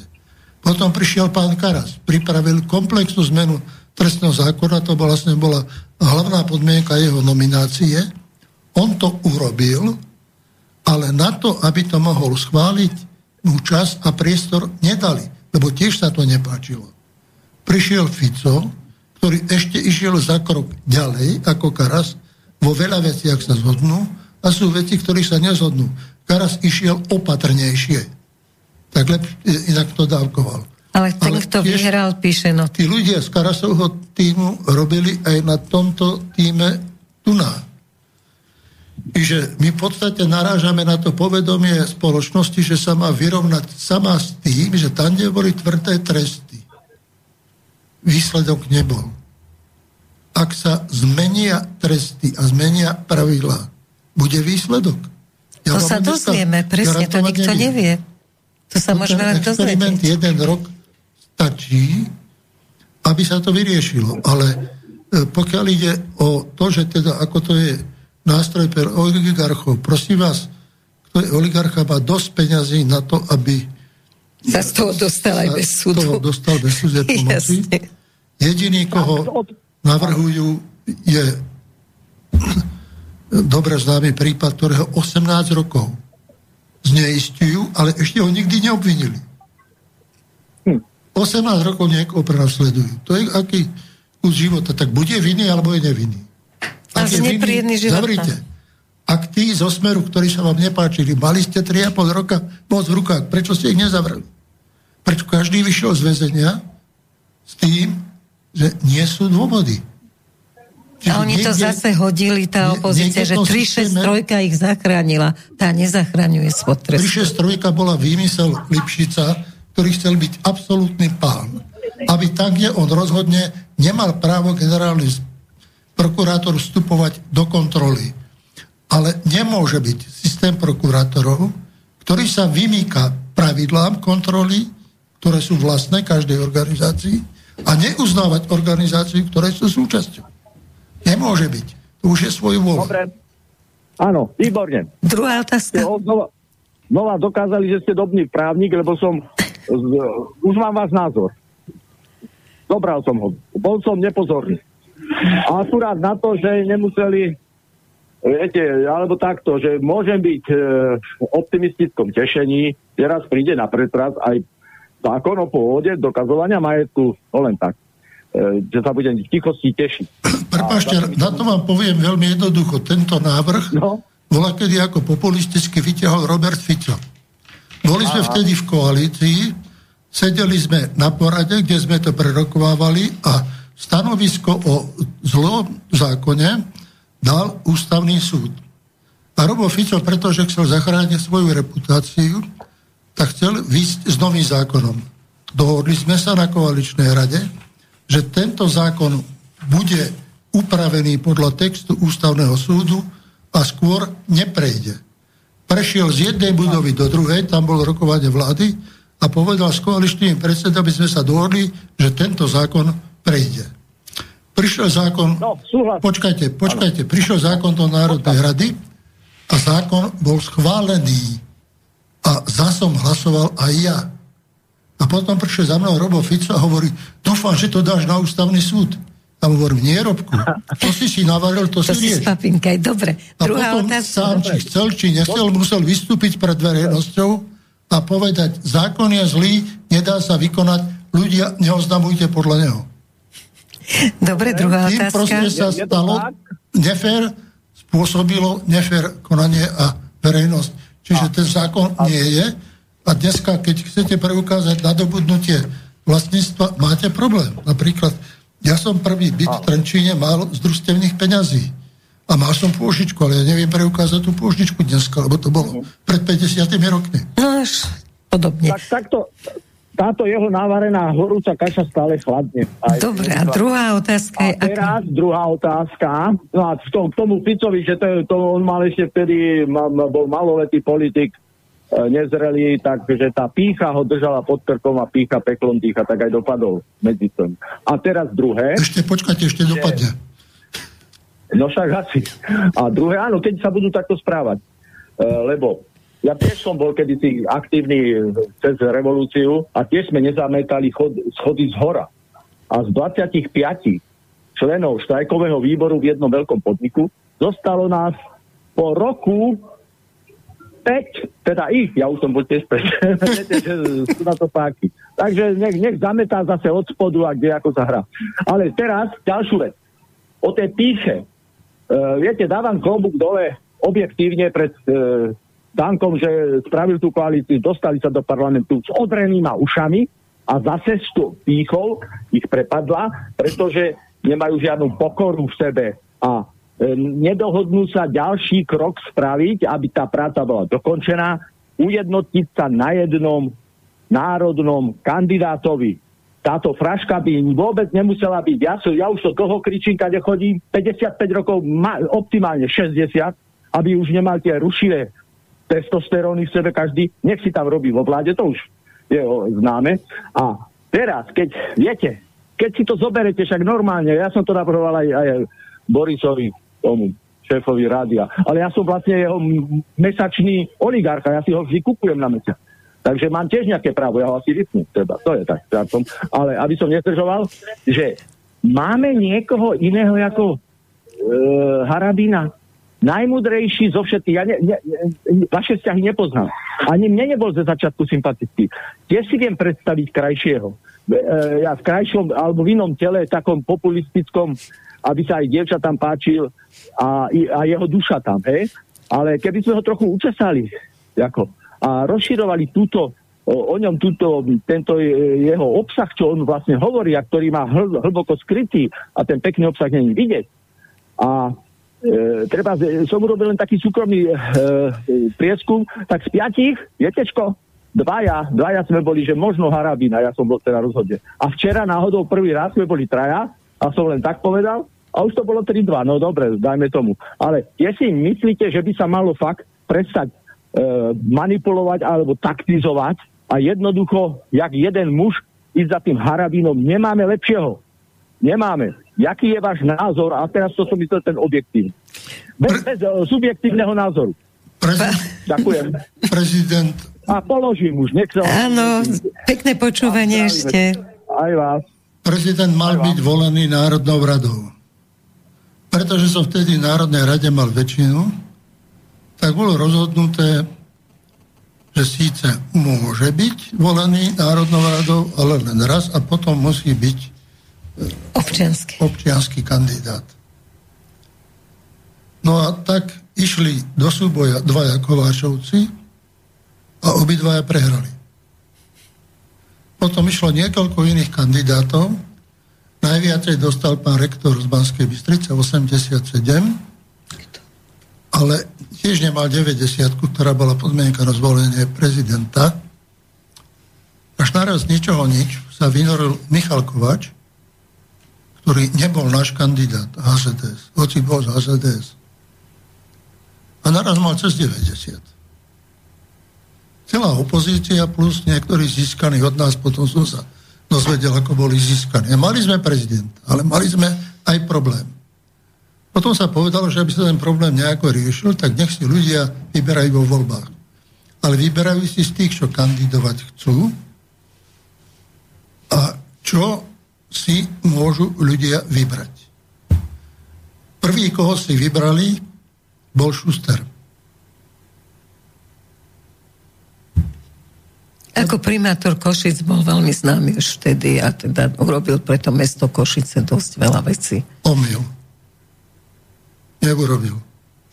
Ja keď som s ním tam bola nakrúcať, tak ľudia na ulici ho zdravili. Ďakujeme, ďakujeme, pán primátor. Neurobil. A za prvé bol vysoký funkcionár komunistickej strany Slovenska navrhovaný za ústredného tajomníka na Slovensku, čo neprijala, zostal predseda Národnej rady. Národnej rady. Za druhé bol v tom čase stíhaný pre podvod. To sa do tých volieb nepremietlo. Mm. Za tretie, keď prišiel na Slovensku, lebo odtiaľ to ušiel pred tým stíhaním do Kanady s pomocou Havla, tak tam bol veľvyslancom a brojil priamo proti vláde, aj proti vzniku štátu. Vrátil sa, išiel do podnikania, potom na ministerstvo zahraničných vecí. Potom Košičania prišli, že bude primátorom v Košiciach a prišli za mnou prosiť o podporu s tým, že mi dáva čestné slovo, že vstúpi do HZDS a že on bude robiť politiku. Nikdy to nesplnil, to on vždy poklamal. Ale stala sa mu jedna vec. Stretol sa so Sergejom Kozlíkom a chodil s takým pekáčom, ktorom ako si sa ponúkal, že ukrľuje mesko a s tým pekáčom v druhej ruke bola flaška. A stretol ministra financí. A vybavil veľký úver pre Košice, vládny úver, o ktorom sme nič nevedeli, nikto okrem ministra financí. Až naraz začali peniaze v Košiciach robiť niektoré vonkajšie úpravy. Oni boli tie skôr na ulici a nešlo sa do Áno, stred mesta sa krásne robil. Až sa prišlo na to, skade tie peniaze pochádzajú. A minister financí sa priznal, že on mu ten úver dal obrovské peniaze v mene vlády Slovenskej republiky a že teda to, ako bolo na podporu toho jeho postavenia, on si sám postavenie upevňoval kontaktami s americkou ambasádou, ktoré mal ešte pred zvolením a preto už dávno predtým chodili k nemu a dávali si tam rypadlá robiť. Či vlastne, jej motičku aj ja mám, hej. Také všelijaké... Tá ručka na motičku taká malá. Učil tak ako ľudí, ich, keď tam prišli španielský princ, tak som myslel, že ho šlak trafí. Keď mal kovať motičku, viem si predstaviť v medzeve niekde ešte. Ale posielali to k nemu, aby mu robili PR, ale bolo to za vládne peniaze a úver a ten úver bolo treba vrátiť. Mm-hmm, ja to ľudia nevidia. A teraz sa stala zaujímavá vec, že už prišla Zurindová vláda, on bol prezident, ale neharmonizoval s vládou a prišlo navrátenie peňazí a on chcel, aby sa to nejak urobilo. A to nejak sa neurobilo. Košičania doteraz plácajú. To fakt? Jeho slávu, áno. Aj, aj, tak, áno. Neznalosť neospravedlňuje, ale ako ja som, ja som zažila len ten obal, ten povrch, že aké ste zlatí, máme fontánu. To, Máme fontánu, kostol je pekný, áno, jasne. Tam na ulici, hranica fontána. Áno, hranica fontána. Urobila sa tá cesta, bola tu pekne urobené. Keby človek ale... poznal to pozadie politiky, tak by sme asi všetci hromadne páchali mesta, s ktorou sa mesto nevie do dneska vyrovnať. A no. stále je nejakých problémoch. No je Tam sa hovorilo, že predajú lesy na úkor toho, aby sa to vyriešilo.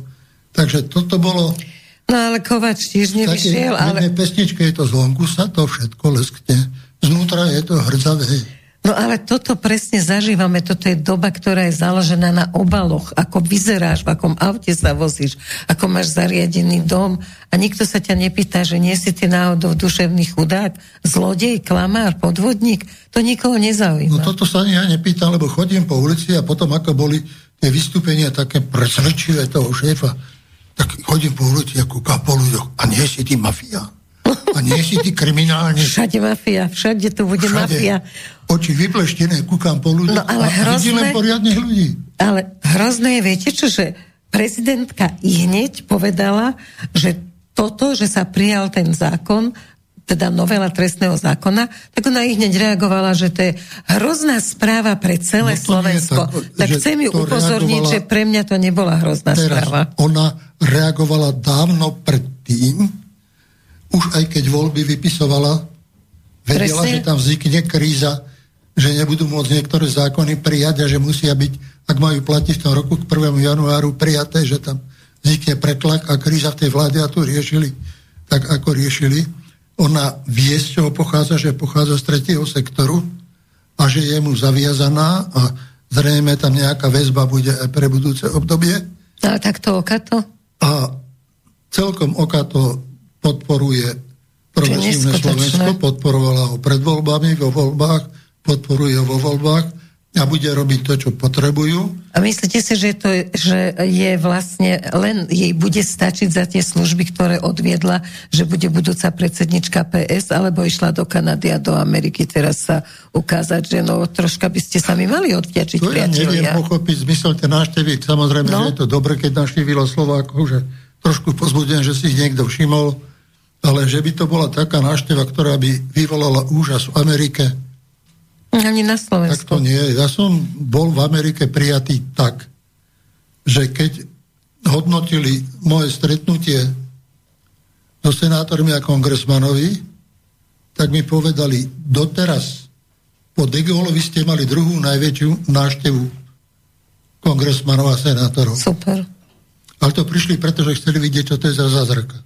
No dnes tu na dole. Tam bola taká reklama, ktorú mi urobili predtým. Dnes sme boli dole v bufete tu na budove sedeli tam saskári a aj fotiť sa chceli s vami, aj teda nejaký tam aj rozhovory nechcel robiť. No, tak e, to nechajme tak, to bola epizódka pár sekundová, hm? ale toto tá návšteva bola, bola, odohrala sa, nebola to na úrovni najvyššie, prezident, prezident. Stretla sa s kanadským premiérom v dobe, keď má ťažkosti, pretože keď tam bol Zelenský, tak na stretnutie so Zelenským predseda vlády pozval príslušníka Ukrajiny, ktorý slúžil v SS. Áno, to bola vtedy pekná aférka. A tomu dali možnosť Významné. vystúpiť v televízii, áno, áno, áno. dokonca na medzinárodných Standing ovation, všetko bolo. ovácie obrovské. No a zvalili to na toho, ktorý pracoval v parlamente, to okamžite odstúpil. A teraz sa zistilo, že pozvánku písomnú mu poslal predseda vlády Trudo. Tak momentálne hovoria, že či by nemal aj on odstúpiť, keď vlastne on to spôsobil, no, asi že pozval príslušníka SS na návštevu Zelenského a tým kompromitoval aj Zelenského, že vlastne SS sú jeho priaznivci.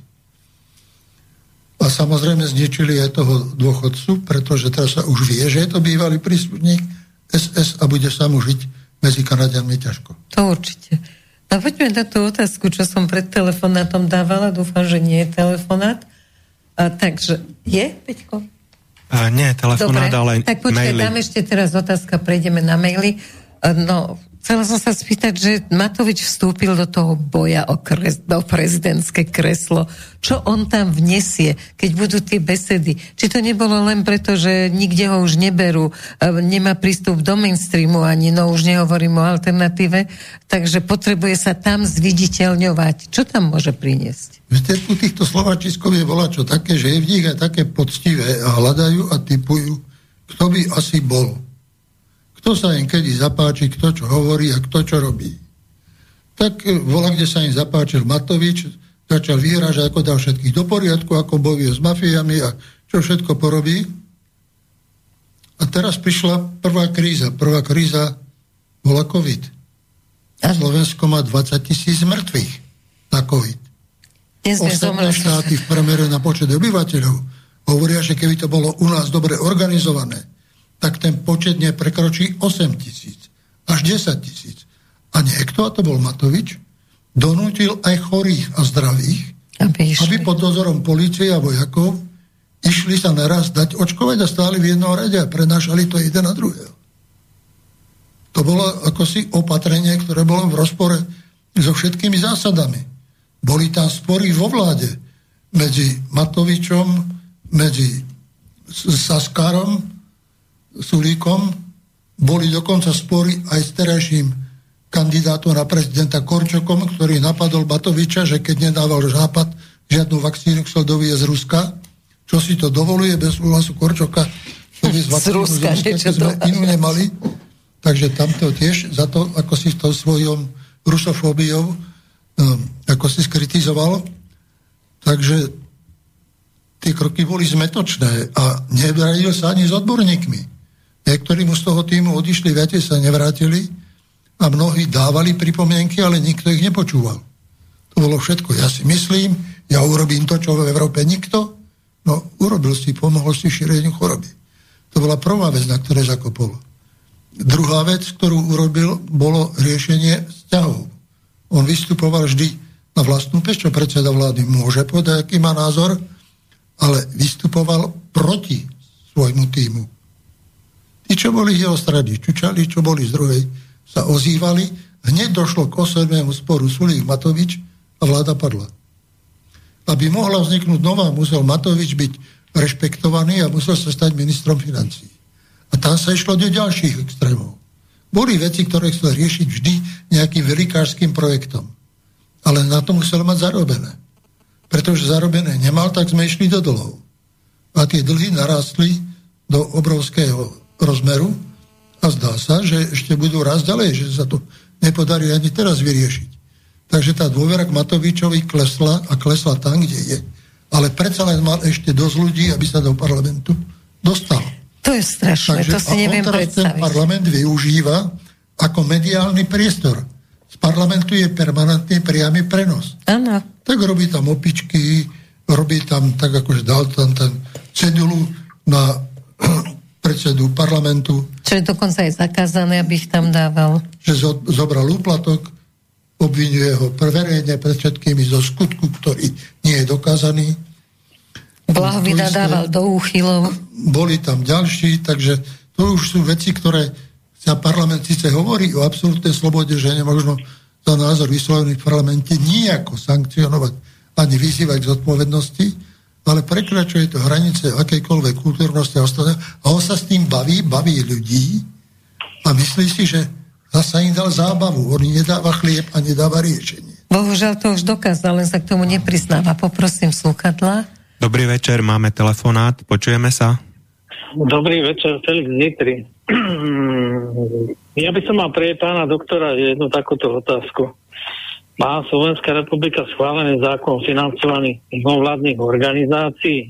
A súhlasili by ste s tým, aby mimovládne organizácie boli financované iba z príspevkov občanov Slovenskej republiky, nie zo štátneho rozpočtu, pretože v súčasnosti máme strašne veľa mimovládnych organizácií, ktoré sú nápojené, ktoré boli nápojené na štátny rozpočet. Však si zoberme si to len tú šimečkovú nadáciu, koľko dostala peňazí a čo si to dovolí o Slováko potom ten pánko hovoriť. Čo, čo my sme zač? Tak čo my sme aký národ obyčajný zbabeli a neschopný. A to z našich daní, on takto si to dovolí takto, takéto reči roz, vytrávať. A jeho syn, no, ktorý si osvojil jeho názory, chce vie Slovenskú republiku. Počúvame vás. Mm, to by som chcel, pretože, pretože s týmto sa treba vysporiadať. Ako občania by mali mať, mali tieto mimovládne organizácie by mali mať transparentný účet, tam by vedeli, kto im prispieva, koľko to majú na účte a s týmto nech si, nech si hospodária, nech si robia svoje, svoje, svoje a, a vyselektovať to, že, že, že tieto mimovládne organizácie, že, že ako majú svoju podstatu čo chcú robiť, či chcú robiť v životnom prostredí, alebo chcú pomáhať no, občanom invalidným, alebo, alebo doživotným, čiže dôchodcom a tak ďalej, alebo chcú robiť nejakú politickú činnosť. Tak ja som toho názoru, že tu, tu niečo, tuto, tejto, niečo tu Slovenskej republiky chýba na to, aby, aby to bolo niečo, čo by malo právny základ, keď sme právny štát. Dobre. Ale toto to podľa mňa asi nie je. To je z mojej strany všetko. Ďakujem pekne. Dobre. Príjemné počúvanie ešte. Mám len dve ruky, ale za váš návrh dvíham obidve. No, vidíte, škoda, že tam už nie ste na linke. Pochvala.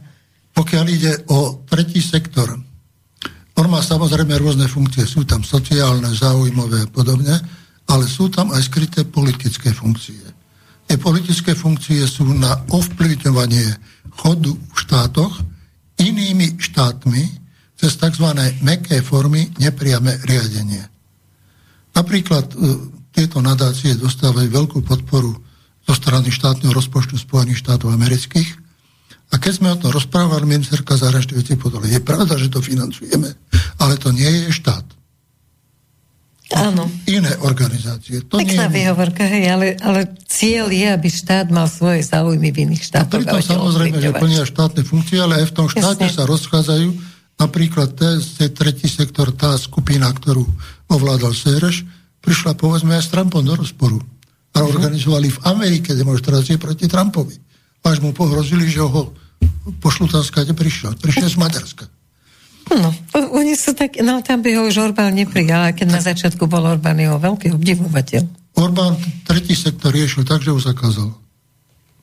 A svet sa nezrutil. Je vlastne nástroj na presadzovanie iných záujmov vo vnútri štátu, kde ich školia pôsobia polo legálne, nemôže legitimne, lebo legitimitu majú. Polo legálne, že neviete, kto je predseda, kto je šéf, kto je člen. Len naraz vyjde nejaké stanovisko nejakej skupiny anonimných ľudí k veci, ktorá sa aj zdá byť aktuálna, k téme, ktorá sa zdá ako politicky predstaviteľná, z toho príde, kto to financuje.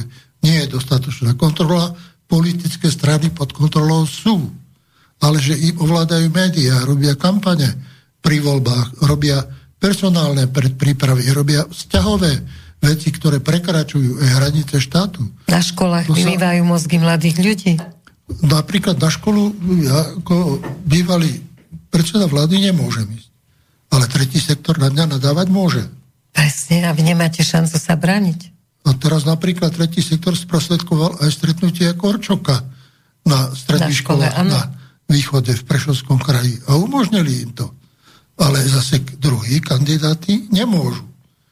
Pretože to sa ako si nehodí a tieto organizácie nepracujú v záujme Slovenska. Samozrejme sú rôzne skúsenosti. Je tá skúsenosť ktorú urobil Orbán, že ich vykázal von, upevnil si postavenie vnútri štátu, ale medzinárodne rýpu do ňo zo všetkých stran. Čo mu je jedno? No, až tak veľmi jedno mu to byť nemôže. Pokiaľ nesiahujem na peniaze. Rusi to napríklad vyriešili tak, že nesmú zahraničia príjmať peniaze a keď niekto príjme, tak sa musí označiť názov organizácie alebo meno osoby s dodatkom cudzí agent. Keď to nemá, tak ho zakážu. To by sa dalo aj k nám Keď prijať, sa hovorí, aby to každý mal takto. No? A samozrejme tieto skúsenosti majú všetci inde. Sú tí, keď si oni postavia aj celé vlády, tretí sektor. A tie vlády ich samozrejme rešpektujú a pomáhajú. U nás táto sláva tretieho sektoru a napojenie na štátny rozpočet nastala po roku 1998. Tretí sektor a opozíciu platili z rôznych prostriedkov zo zahraničia, aj domáci, takže mali pred voľbami 98. 3 miliardy čiernych peňazí. 3 miliardy čiernych peňazí. S tým sa už dá robiť. V januári 98 to bola miliarda. Toľko ešte dostali, aby zmenili pomery na Slovensku. To bola cena za moje odstavenie. Niektorí sa smejú, že toľko nemali ani Američania nákladov s dobytím Berlína. Ja si tiež myslím, že nejako... Berlíne, toto všetko kvôli vám museli, jasne. No a teraz prišlo obdobie, že teda vyhrali voľby, ale peniaze prestali chodiť. Tak všetci tí zástupcovia tretieho sektoru, novinári a redakcie sa začali domáhať, ako to, že neplatíte, veď my robíme ďalej tú prácu. Ale oni povedali, máte vládu, máte moc, tak si zabezpečte financie sami. A išlo sa na to. A začalo potom prepojenie na štátny rozpočet. A hľadali sa rôzne formy skryté i otvorené. Každá vláda okrem mojej financovala tretí sektor, tento politický tretí sektor. Áno. Nie som proti tým, čo robia sociálne služby, čo robia... Nie, hovoríme vyslovene o tom politickom. Ale o tomto politickom. Ten je kompletne prepojený na štátny rozpočet. A všimnite si, že teraz mnoho nepokojov na Slovensku je aj z toho. To sú skryté. Uh-huh. Že Danko vyhlásil a zo štátneho rozpočtu niektorých vyškrtli. Napríklad ministerka kultúry vyškrtla dve organizácie z platieb rozpočtu ministerstva kultúry. Musí preč. Čo si to dovolila? Tak to nás ničiť. Keď ano. to máme pekne zabehané, odsúhlasené. Áno. Zoberte, že Danko povedal, že zastaví financie tretieho sektoru. Tiež musí preč. No je to veľmi silné, lebo majú veľmi veľa peniazy. A ja mám obavy, že e, do toho Korčoka nasypú presne tak, ako nasypali do Čaputovej. A my si to ešte stále neuvedomujeme. My sme ešte takí na tej po 30 rokoch na tej politickej scéne takí hlupačikovia, nám sa ľahko nahovorí. Korčok čo, znamená vojnu vlády s prezidentom a tretím sektorom. Takže vojnu s občanmi. Legitímnu vojnu vládu. Jasne. Občania proti občanom. Presne. Keď to chcú Slováci, nech to majú. Ja dúfajme, že nie. Už ja to viem, párkrát chceli. Ja viem, že ste mi povedali do telefónu, že pokiaľ vyhrá Korčok tieto voľby, rušíte reláciu, že už ani vám nemusím volať. Takže ako ja dúfam, že sa to nestane a že budeme ďalej práv a sloboda, budem tuto chodiť, riskovať a ľuďom to aj tak nepomôže. Aby vám Majú možnosť vypočuť si názor a robiť. A keď ten náš názor nemá žiadnu váhu, tak je zbytočné. Zbytočne strácať čas a zdroje na to, aby sme im niečaký názor iný sprostredkovali. Dajme slovo ľudu, nech naši poslucháči... Takže Peter to prepojenie mať... na štátny rozpočet je od roku 99, kedy po roku 98 ich prestali financovať a doporučili im napojte sa na štát a sú napojení, a idú, ale idú aj zo zahraničia. A tie zahraničné organizácie majú rôzne zdroje. Bo sú to zdroje štáty a sú to zdroje fondov. Niekde napríklad v Nemecku každá strana má ešte jednu organizáciu, ktorá každý sa vie, že patrí tej strane, tá dostáva zo štátu peniaze, aby financovala tú, ktorá nie. sa nesmie financovať. A strana vec. nie. Áno. No to robia oni a strana o tom vie.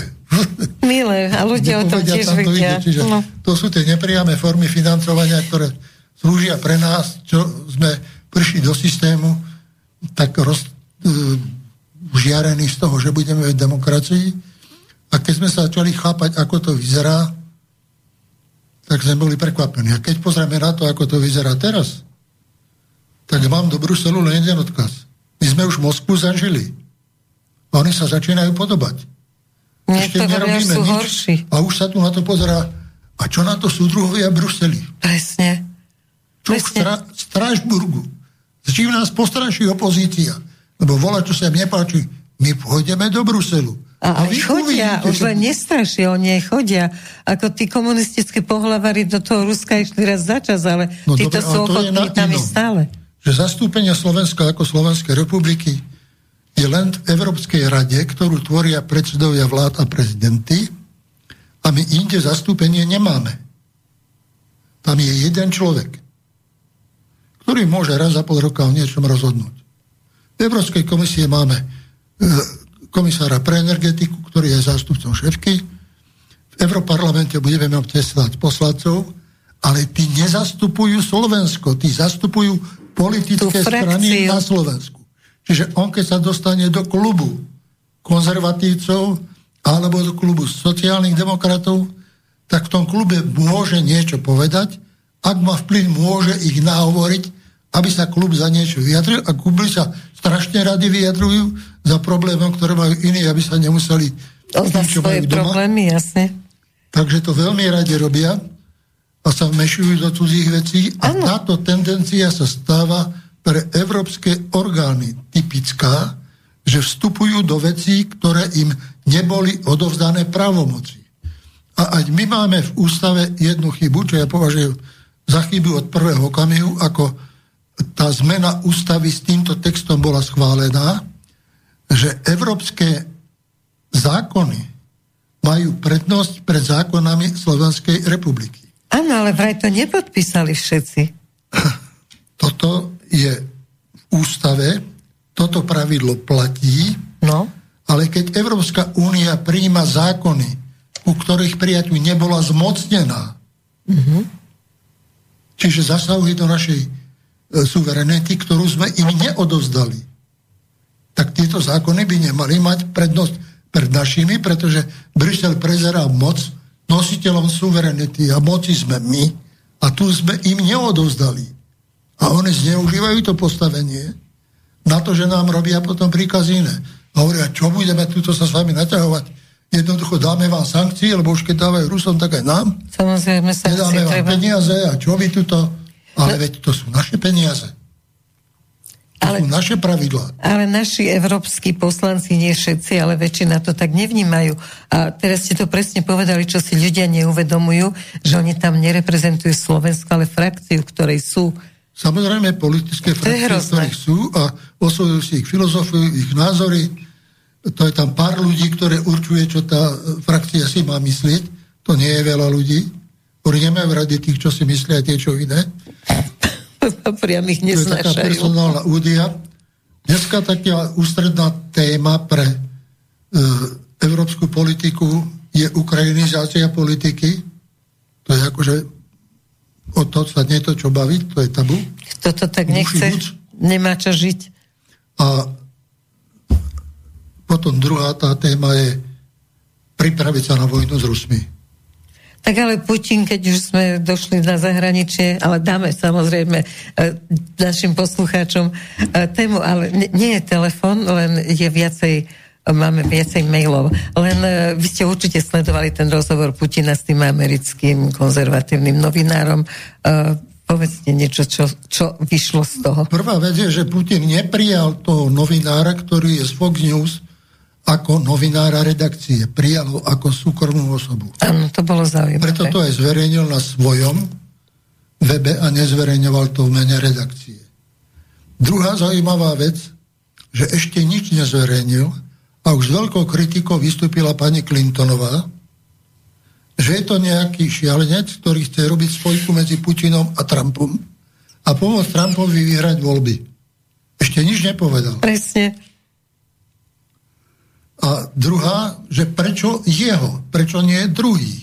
Ktorých by oni inštruovali, čo majú robiť, ako sa majú pýtať. Áno, to nie, tento človek je taký trošku ako si voľnomyšlienkár, tak ide, urobí a kašle na to a vráti sa, už aj vyhodili z redakcie. Za mesiac bol naspäť. Takže to sú také veci, ktoré ako si to Amerikou hýbu aj tými názormi. Tam sú takisto ľudia ako u nás rôznych názorov, rôznych skupín.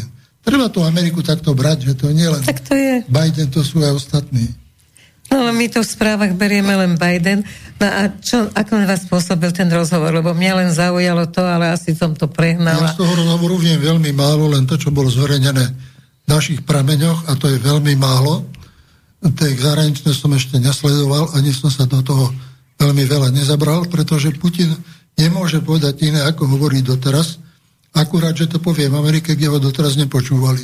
Že Rusko tam to bude novinka. Nemôže prehrať. Že nechce vojnu a prehrať nemôže.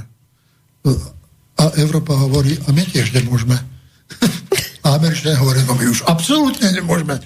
A teraz... No, Ani sa nemôže niekto proti nám niečo zvinúť, takže to napätie potom rastie a to odhodlanie tých politikov rastie podľa toho a podľa toho sa držia aj témy. Dneska nemáte v Európe politika, okrem Orbána a Fica, ktorý by sa nepripravoval na vojnu s Ruskom.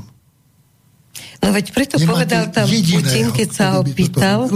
Dokonca Scholz, ktorý ide teraz do Spojených štátov, sa ide postiažovať, že už nevládzu, pretože 50, vyše ako 50% nákladov potrebných pre Ukrajinu z Európy idú z nemeckého rozpočtu. Áno. A Nemci majú krízu z toho. Ako si simulujú tú pomoc, ale až tak sa nepretrhajú v faktickom poskytovaní pomoci. No a tá pomoc sa stáva čím ďalej tým viacej problematická. Oni tých Rusov provokujú k akcii. Kto oni? Neviem presne určiť, ale môžem povedať, osobné lietadlo, ktoré bolo zostrelené, ktorom zomrelo 75 ľudí,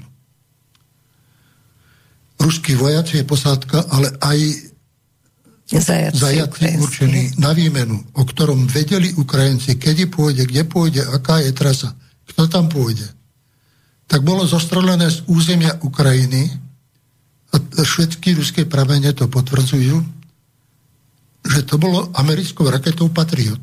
Áno, už to bola verejná správa. Čiže americká raketa na území Ruska zostrelila ruské osobné lietadlo. A medzinárodný spolok nič. Medzinárodne hovoria, no my o tom nevieme, že to tak bolo, ale aj tak ste si vy na vine. To bolo povedané oficiálne ano. na Bezpečnostnej rade OSN. A teraz tam bola druhá veľká provokácia, ktorú si u nás asi ja nikto nevšimol. Alebo len pár ľudí. Bolo 80. výročie od oslobodenia Petrohradu od nemeckých nacistov, fašistov. Práve keď to 80. výročie vrcholilo, tak padol na Petrohrad dron. To znamenalo, netešte sa, sme tu. Áno. Ten dron tam explodoval. A všetci vieme, aký šialený bol ten Petrohrad, to obliehanie Petrohradu. A Rusi nereagujú vôbec toho, si vedia, z ktorej strany to bolo, ani či dron to bol. Nereagujú pretože hlásia, že nesmieme sa teď vyprovokovať. Preto Ale... je také ticho, lebo ja som sa stále pýtala sama seba, že prečo je také ticho, veď to je vážna vec.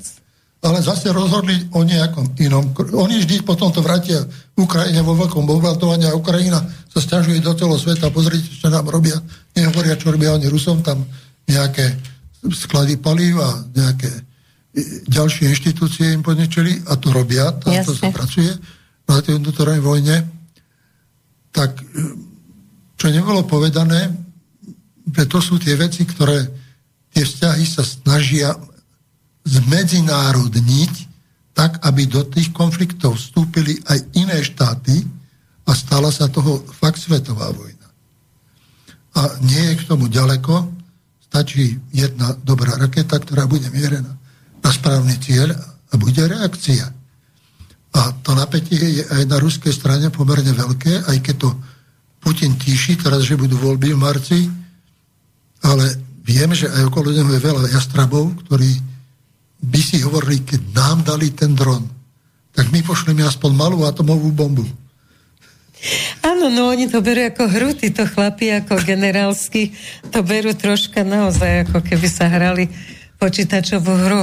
No a to treba ale ten mier vo svete si vážiť a šetriť, pretože všetky štáty Európy hovoria do roku 98 pripravení na vojnu s Ruskom, zvýšiť výrobu, zvýšiť počty vojakov, zväčšiť techniku, zväčšiť pripravenosť na boj, viacej ľudí mobilizovať do armády a musíme sa na to pripraviť, že tá vojna bude. Bohužiaľ, Ale zase napríklad Leningrad reagoval tak, alebo teda Petrohrad, že vytvorili, rozhodli v tých časoch, vytvoriť vojenský okruh a vojenský okruh v ruštine znamená, že tam bude umiestnená veľká časť posádky, je to aj reakcia na Fínsko a Švedsko, s komplexnou vojenskou výbavou. Mm-hmm. To znamená všetky druhy vojsk, schopné samostatne bojovať, schopné samostatne riešiť mm-hmm. operácie, s výbavou lietadiel, diel, aj s atomovou výbavou. A to mm. sa všetko tam teraz buduje a rieši sa to ako reakcia na to, čo bolo, ale nič to nepovedie k mieru. No je to určite horšie ako za studenej vojny, ktorú sme teda my dvaja zažili. Dajme piatim ľuďom, prosím ťa, alebo ešte by som chcela troška vyriešiť niečo aj zo zahraničnej. Niektoré otázky už boli zodpovedané, ja by som ich tak v rýchlosti prešiel. Pán Martin vás pozdravuje, pán Mečiar. V hodine otázok v parlamente zaspomína to šimečkové vyjadrenia, o ktorých sme už hovorili, e, že sa k moci dostala nevzdelaná lúza a podobne E, vlastne tento názor, e, že ide o hanobenie národa, viacerí tu spomínajú. E, ďalej od Jančiho prajem príjemný deň, chcem pozdraviť pána Mečiara aj moju obľúbenú redaktorku pani Vincovrekovú. O, ďakujem. Vlastne pán Janči má starosť, či môže pán Pellegrini kandidovať za prezidenta, keď je predseda parlamentu. Ja my, myslím, že môže. môže. Hej, to by sme... Za prezidenta môže každý každý občan, ktorý predloží príslušný počet podpisov. A má 40, viac ako 40 no. rokov. E, od Petra, dobrý deň, veľa zdravia všetkým štúdiu, robíte dobrú robotu. Toto píše prezidentka na X, čiže asi na Twitteri. Dnešné prijatie revízie trestnej politiky Slovenska sa týka noviniek pre našich občanov zvážim všetky zákonné a ústavné možnosti, ako zabrániť nadobudnutiu účinnosti legislatívy, takže má na to právo a parlament zase môže jej veto prelomiť. Ale Takže zas... poďme k tejto otázke, toto by ste mali Potom to budú dávať ústavnému súdu, naťahovať čas, budú no. žiadať od ústavného súdu, aby odňal účinnosť zákonu, to zákon bude platný, ale neúčinný. A no, čo to znamená? zvažovať, čo schvália celý, alebo či iba isté časti. To sú všetko kroky namierené Dobre, čo znamená na zákon, platný, platil. Ale, ale chcem povedať jedno. Zákony platia a prijímajú sa s platnosťou pre všetkých. Ak oni hovoria, že to je iba pre týchto, tak musím vážne povedať, vážení páni poslanci, to je pre niektorých z vás opozičných. Pozrite sa okolo seba a pozrite sa, koľko máte medzi sebou kandidátov. A viacej vám nebudem nikoho menovať ani nič hovoriť. Je to vaša vec. Ale Jasne, roztrieštenosť. Áno. Takže keď parlament má takú vôľu, tak budem rešpektovať vôľu parlamentu, môžem nesúhlasiť a povedať, že nesúhlasím a povedať to sem do radia, rada týždňa, to je všetko. No pani prezidentka sa opäť pridala k opozícii, čo je jasné, čo robí neustále, ale skutočne, aby rozprávala o tom, že to je pre celé Slovensko zle, nech nehovorí za ostatných, nech hovorí za seba. Však to stačí. To, čo rozpráva, tak stačí, keď hovorí Ale za prezidentka seba. pripravila tento národ e, o právo v referende rozhodovať o niektorých veciach. Bola zodpovedná za to, že to referendum sa nemohlo uskutočniť. Zmarila ho v podstate spolu herci boli na ústavnom súde. Ktorí 600 tisíc podpisov nezaujímalo. Ktorí robili tam nejakú akciu. Ona urobila kopu chýb, ale tie chyby niektoré boli z nevedomosti a niektoré z toho, že sledovali túto politickú líniu toho neoliberalizmu, ktorý nemá rád suverénne samostatné štáty a tie tendencie zvrchovanosti, ku ktorým sa chce vrácať Maďarsko, treba potlačiť a potrestať, zobrať im hlasovacie právo, zobrať im fundy Európskej únie, tak na čo potom sme v nej?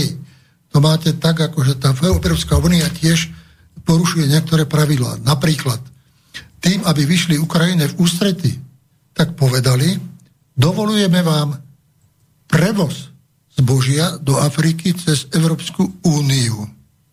Toto dovolenie samozrejme sa týkalo spoločnosti amerických a samozrejme. nemeckých, ktoré využili tie práva, ktoré na tom trhu majú a keď to zbožie sem dostali, tak ho predávali. Tým, že pochovávali domácich, že dodávali horšiu kvalitu za lacnejšie ceny a tým pochovávajú polnohospodárov celej Európe, tak naši odborníci v Európskej únie, ktorí toto spôsobili, žiadne clá, žiadna kontrola kvality, voľný trh pre vás, pre všetko, čo vy robíte a vyprodukujete, Čiže to je bezprecedentné, to nikto iný nemá tieto pravidla. A teraz majú v uliciach Tak teraz traktory. títo experti alebo blbci v Br- Bruseli povedali, že no, toto by malo pre tú Ukrajinu zostať voľné, ale európsky polnospodári by si mali zvyknúť, že keď nevedia toľko uživiť, tak by to mali uhoriť tú pôdu. To znamená, si majiteľ pôdy, z ktorej žiješ, no ale tak si ho. Nechajú tam len Necháš tak. teraz burinou, a žistej buriny. Veď to je ale hrozné vôbec vysloviť v dobe, keď ešte tak ľudia hľadujú. Európe toto ide. A keď toto nie je len európska záležitosť. Teraz hovoríte zase, niekto v Európskej únii, anonimný, to hovorí náš NKU, uzatvoril dohodu o nákupe vakcín pre Slovensko. Niekoľkých miliónov. Niekoľkým, každý rok ich platíme a vakcíny potom buď dávame do zberu, alebo vyvážame. Alebo ich ničíme za peniaze. Ničíme ďalšie. za tie peniaze ale pretože tá zmluva s Európskou úniou je tajná, tak sa nemôžeme dozvedieť, kto to ako spískal. Ale sme povinní platiť. Čiže ako sa dajú také veci niečo, čo nerobíme, lebo v našom mene to urobila Európska únia a tá považuje zmluvu medzi sebou a dodavateľom za tajnú. No keď by to bolo o kvalite alebo o technológii na výrobu, to môže byť tajné. A nemôže byť tajné, kto je partner a koľko za to platíme, za akých podmienok. Tak ale prečo sa to potom nemôžeme no, to utajili to, lebo Európska únia povedala, je to tajné a, a vy členské štáty nesmiete o tom vedieť. Ale musíte to zaplatiť. A máme ďalej, tá zmluva pokračuje. My aj teraz platíme za tie vakcíny. Áno, za tie vakcíny na tie 4 e, roky dozadu. Ale to je viacero vecí, ktoré takto tá Európska únia robí a prekračuje a nie proti tomu ochrany. A nie ani ochoty štátov, ktoré za to platia, sa týmito vecami zaoberať. Dúfajme, že toto sa zmení. A, teda takže, musí sa to zmeniť. Uh, sú tu nejaké pozdravy? Tak pozdravuj. Povedali sme, že nič neselektujeme, Peťo. Pekný večer do štúdia aj pánovi Mečiarovi. Uh, to sme už vlastne čítali. Potom pán Mečiar, čo by ste dnes urobili inak, čo by ste doporučili urobiť dnešnej koalícii vo vzťahu k opozícii v kontexte deštruktívneho opozičného prístupu k vnútropolitickým otázkam vládostráka? Tak samozrejme, že ja nebudem k terajšej koalícii radiť, ako som sa nevyjadril k tomu, kto má byť prezident. Môžem povedať, že moje vzťahy s Harabinom boli korektné, ale do kampane nevstupujem. Ja som ho zobral ako ministra spravodlivosti, doporučil na ústavný súd, vždy to boli korektné vzťahy, ale nechcem vstupovať do volebného boja na strane nikoho. Uh-huh. To a... je proste pravidla, má to svoje racie, prečo som to urobil. Nechcem ho zdôvodňovať teraz. Pán Mečar, opäť veľmi Počkaj, poučný ešte... rozhovor, ďaká poslucháčka Slávka. Hej, ale veď... Sa posunul. Ešte táto odpoveď sa dala rozviesť, nie? Prosím? To predošlého, čo si čítal, tú otázku. Hej, ešte, ešte by sme tu mali dve otázky, ak by som ich mohol zrychlene, možno budú sa podobať tiež. E, vlastne poslucháčka Anna vyjadruje obavy. Dobrý večer všetkým do štúdia, pán, večer, pán Mečiar. Viete, že tresty na, sa na polovicu znížili aj za výrobu detskej pornografie pre, a pre dílerov, dílerov drog? Že to ohrozuje našu mládež, že takto vlastne plnia program SAS a Progresívneho Slovenska. Tak je... Pokiaľ viem, opozícia kritizuje vládu, že zvýšila, alebo teda parlament, že zvýšil tresty za drogy. Áno. Áno, práve, že nie znížili, ale zvýšili viem, tak, sa. Áno. Zvýšili sa. Pokiaľ ide o zneužívanie detí na sexuálnu výchovu, tak tam sa tie lehoty ešte predlžili oproti terajším. Áno, to Takže to je otvorené Takže... a tam, kde sa to zistí, tak tí ľudia pôjdu na tvrdo a na veľmi dlho. To je jedno, či sú to rodičia, či sú to cudzí ľudia. Alebo uchyláci. E, otázka, dobrý večer od Štefana. E, pozdravujem pani Vincovrekov, aj pána doktora Mečiara. Ďakujeme. Čo hovoríte na tzv. európskych poslancov, to sme vlastne hovorili, ktorí na SR kadia. Pripomína mi to, ako za vás poslanci Maďarskej koalície akcie žalovali na SR, keď sa stávalo vodné dielo Gabčíkovo. No. Ako tu chodil Soroš a pamätám si ho v žltom prší plášti, keď bolo zlé počasie, ako nadával. Veľa zdravia. No, tak samozrejme, že Gabčíkovo bol problém, ktorý bol bolavý pre Slovenskú republiku. E, Havel sa to rozhodol riešiť tak, že v, roz, v rozpore s ústavou zriadil ministerstvo životného prostredia. Toho ministra, ktorého vymenoval, povolil, poverili aj riešení Gabčíku a ten rozhodol zavrieť. Takže to bolo ako si tá smutnejšia. A keď sme prišli do vlády, ja som sa rozhodol dokončiť. Rozhodol som sa sám na porade s niektorými členmi vlády, ktorými sa dohodli na technike, ako to všetko prebehne za krátky čas. Uh-huh. A ako to všetko zorganizujeme. Bolo treba sa dohodnúť aj so šéfom vodohospodárskej výstavby, ktorý najprv mal obavy, ale potom prijal a plnil do hodiny všetko.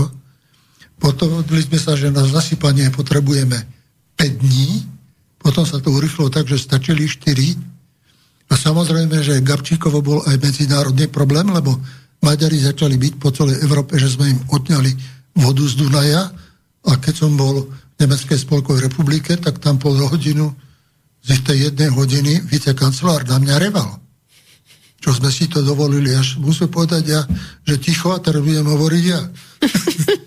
no potom sme si to vysvetlili a prijali sa iné veci. Samozrejme, keď ten medzinárodný tlak bol veľký a hrozil aj zbraňami, tak sme odpovedali tým, že sme rozmiestnili tiež nejaké také systémy náhradzi a povedali, že čo príde z maďarskej strany všetko potopiť. Až to skončilo s tým, že Maďari ma požiadali o stretnutie, ktoré bolo v Piešťanoch a dohodli sme sa, že zbranie vylučujeme z tohoto konania a že ideme na súdny spor v Medzinárodnom súdnom dvore v Hagu a tak sa aj stalo. A potom ešte, aby to malo ešte väčšiu váhu, tak vtedy bola v Amerike osobnosť mimoriadného významu. A to bol bývalý poradca prezidenta Poliak Žinský, s pánom Bržinským sme sa zoznámili e, v Washingtone a pozval som ho na prehliadku vodného diela Gabčíkovo nad Maroš. On si to pozrel, bol prekvapený a požiadal som ho o medzinárodnú podporu. Tá podpora nám bola poskytnutá. Mm. Ale súčasne vám poviem aj to, že aký mal Břeženský zmysel pre humor. Ako sme tam chodili po tej hradzi, tak išli proti nám nejakí poslanci, a jeden z nich bol odporený a hovorím, bude problém. Tamto ten je opozičný a niečo povie. Hovorí, a teraz ti ukážem, ako sa robí americká politika. Ako sa volá krstným menom? Tak som mu povedal to meno, on vykročil k tomu poslanci a povedal Servus! Priateľu. Ako sa máš? Už dlho som o tebe nič nepočul. Ani nepíšeš, ani nevystupuješ. Tak čo, čo robíš? A potom sme išli ďalej a on hovorí, vidíš, tak toto robíme my Američania a ten poslanec stále do toho hovorí, bo, ešte v Amerike vedia, že som. Božko je veľká vec, takže týmto vás pozývam. Brzezinský bol veľký človek, no zase sme boli na kolíbe spolu a tam hrala zigánska kapela. Hovorí, a teraz ti ukážem, ako vyzerá ruský, teda americký imperializmus. Zavolal si tých cigánov, vraví, podmoskovské večery. A zahrali mu ich. Ďalší kalinku. Cigáni mu zahrali. A ďalší ešte jednu a cigáni hovoria, dosť, ruské hráme za večer len dve. A odišli. Reku, vidíš, že taký som slovenský nacionalizmus. to bola... Takže to bola mimoriadná osobnosť. No musím povedať, že ja s dobrým vzťahom k nám. A jeho manželka tu bola na návšteve. Aj on, z toho, ako keď ma prijal, tak ma predol, čo sme si to dovolili, z rozdeletí Československa do rana mi vyprával, ako sa to zlúči všetko naspäť a čo preto urobí. Ja som mu do rana oponoval, že to sa nedá. A potom prišiel sem a presvedčil sa na mieste a boli to dobré vzťahy. Priateľské. Keď pochopí, keď ľudia pochopia, tak to potom ide. A dobre, tak to boli posledné slova z našej relácie, veľmi rýchle sa to odsypalo. Dúfam, že nevidím na hodiny, dúfam, že som neodsypala skorej. Dobre, Peťo ukazuje, že je to v poriadku, takže ďakujem za návštevu štúdiu. Ešte mám jednu poznámku. Nech sa páči. Prijal som niekoľko oznámení od vás, že dve hodiny že program je síce kvalitný, ale dve hodiny sú na vnímanie pre vekovo starších dlhá doba. Tak by som povedal tak, že do tých volie prezidenta už zostaneme v tomto formáte nebudeme nič meniť. Môžeme to meniť na hodinu a pol a pol hodiny nejaký telefonát, ak chcete, ale to je na vašom rozhodnutí. To, oni tí ľudia hovoria, že toľko... Je to veľa, je, je to problém. strašne veľa informácií, mnohí mi to hovoria a tie hovorí bez strachu, ktorými sa striedame, už robím hodinu a hodinu a to sú o mnoho mladší politici ako vy no a, a vydržia len hodinu, takže vy si povedzte, že ako to chcete takže teraz. toto je potom pre tých, ktorí si to chcú prečítať, existuje aj na internete Vladimír Mečiar SK, kde sa tieto hovory prepisujú Aha. a tam sa dávajú stále k dispozícii. Takže tamto môže si každý vybrať. Momentálne to nahrávame aj pre západoslovenskú televíziu, ktorá to bude dávať ešte aj na YouTube. E, Peter si to bude dávať niekde, Peter, na Telegram?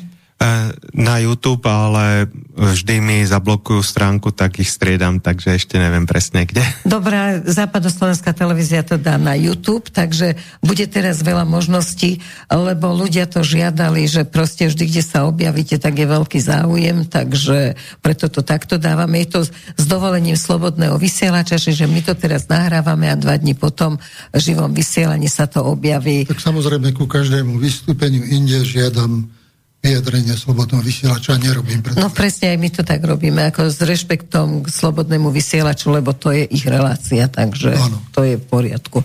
Takže bez nich to nemôžeme urobiť. No. Kým sú slobodní, aj my slobodní. Áno, no uvidíme, jak ste povedali s tým Korčokom, asi nebudeme dlho slobodní, tak urobíme všetko preto, aby to predsa len nebol Korčok.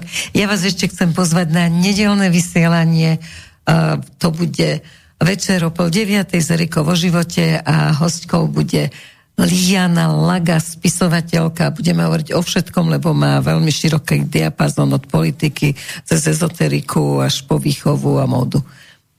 Takže ďakujem za pozornosť a želám ešte krásny víkend a krásny život. Do počutia. Ďakujem, do počutia. Táto relácia vznikla za podpory dobrovoľných príspevkov našich poslucháčov. I ty sa k ním môžeš pridať. Viac informácií nájdeš na www.slobodnyvysielac.sk Ďakujeme.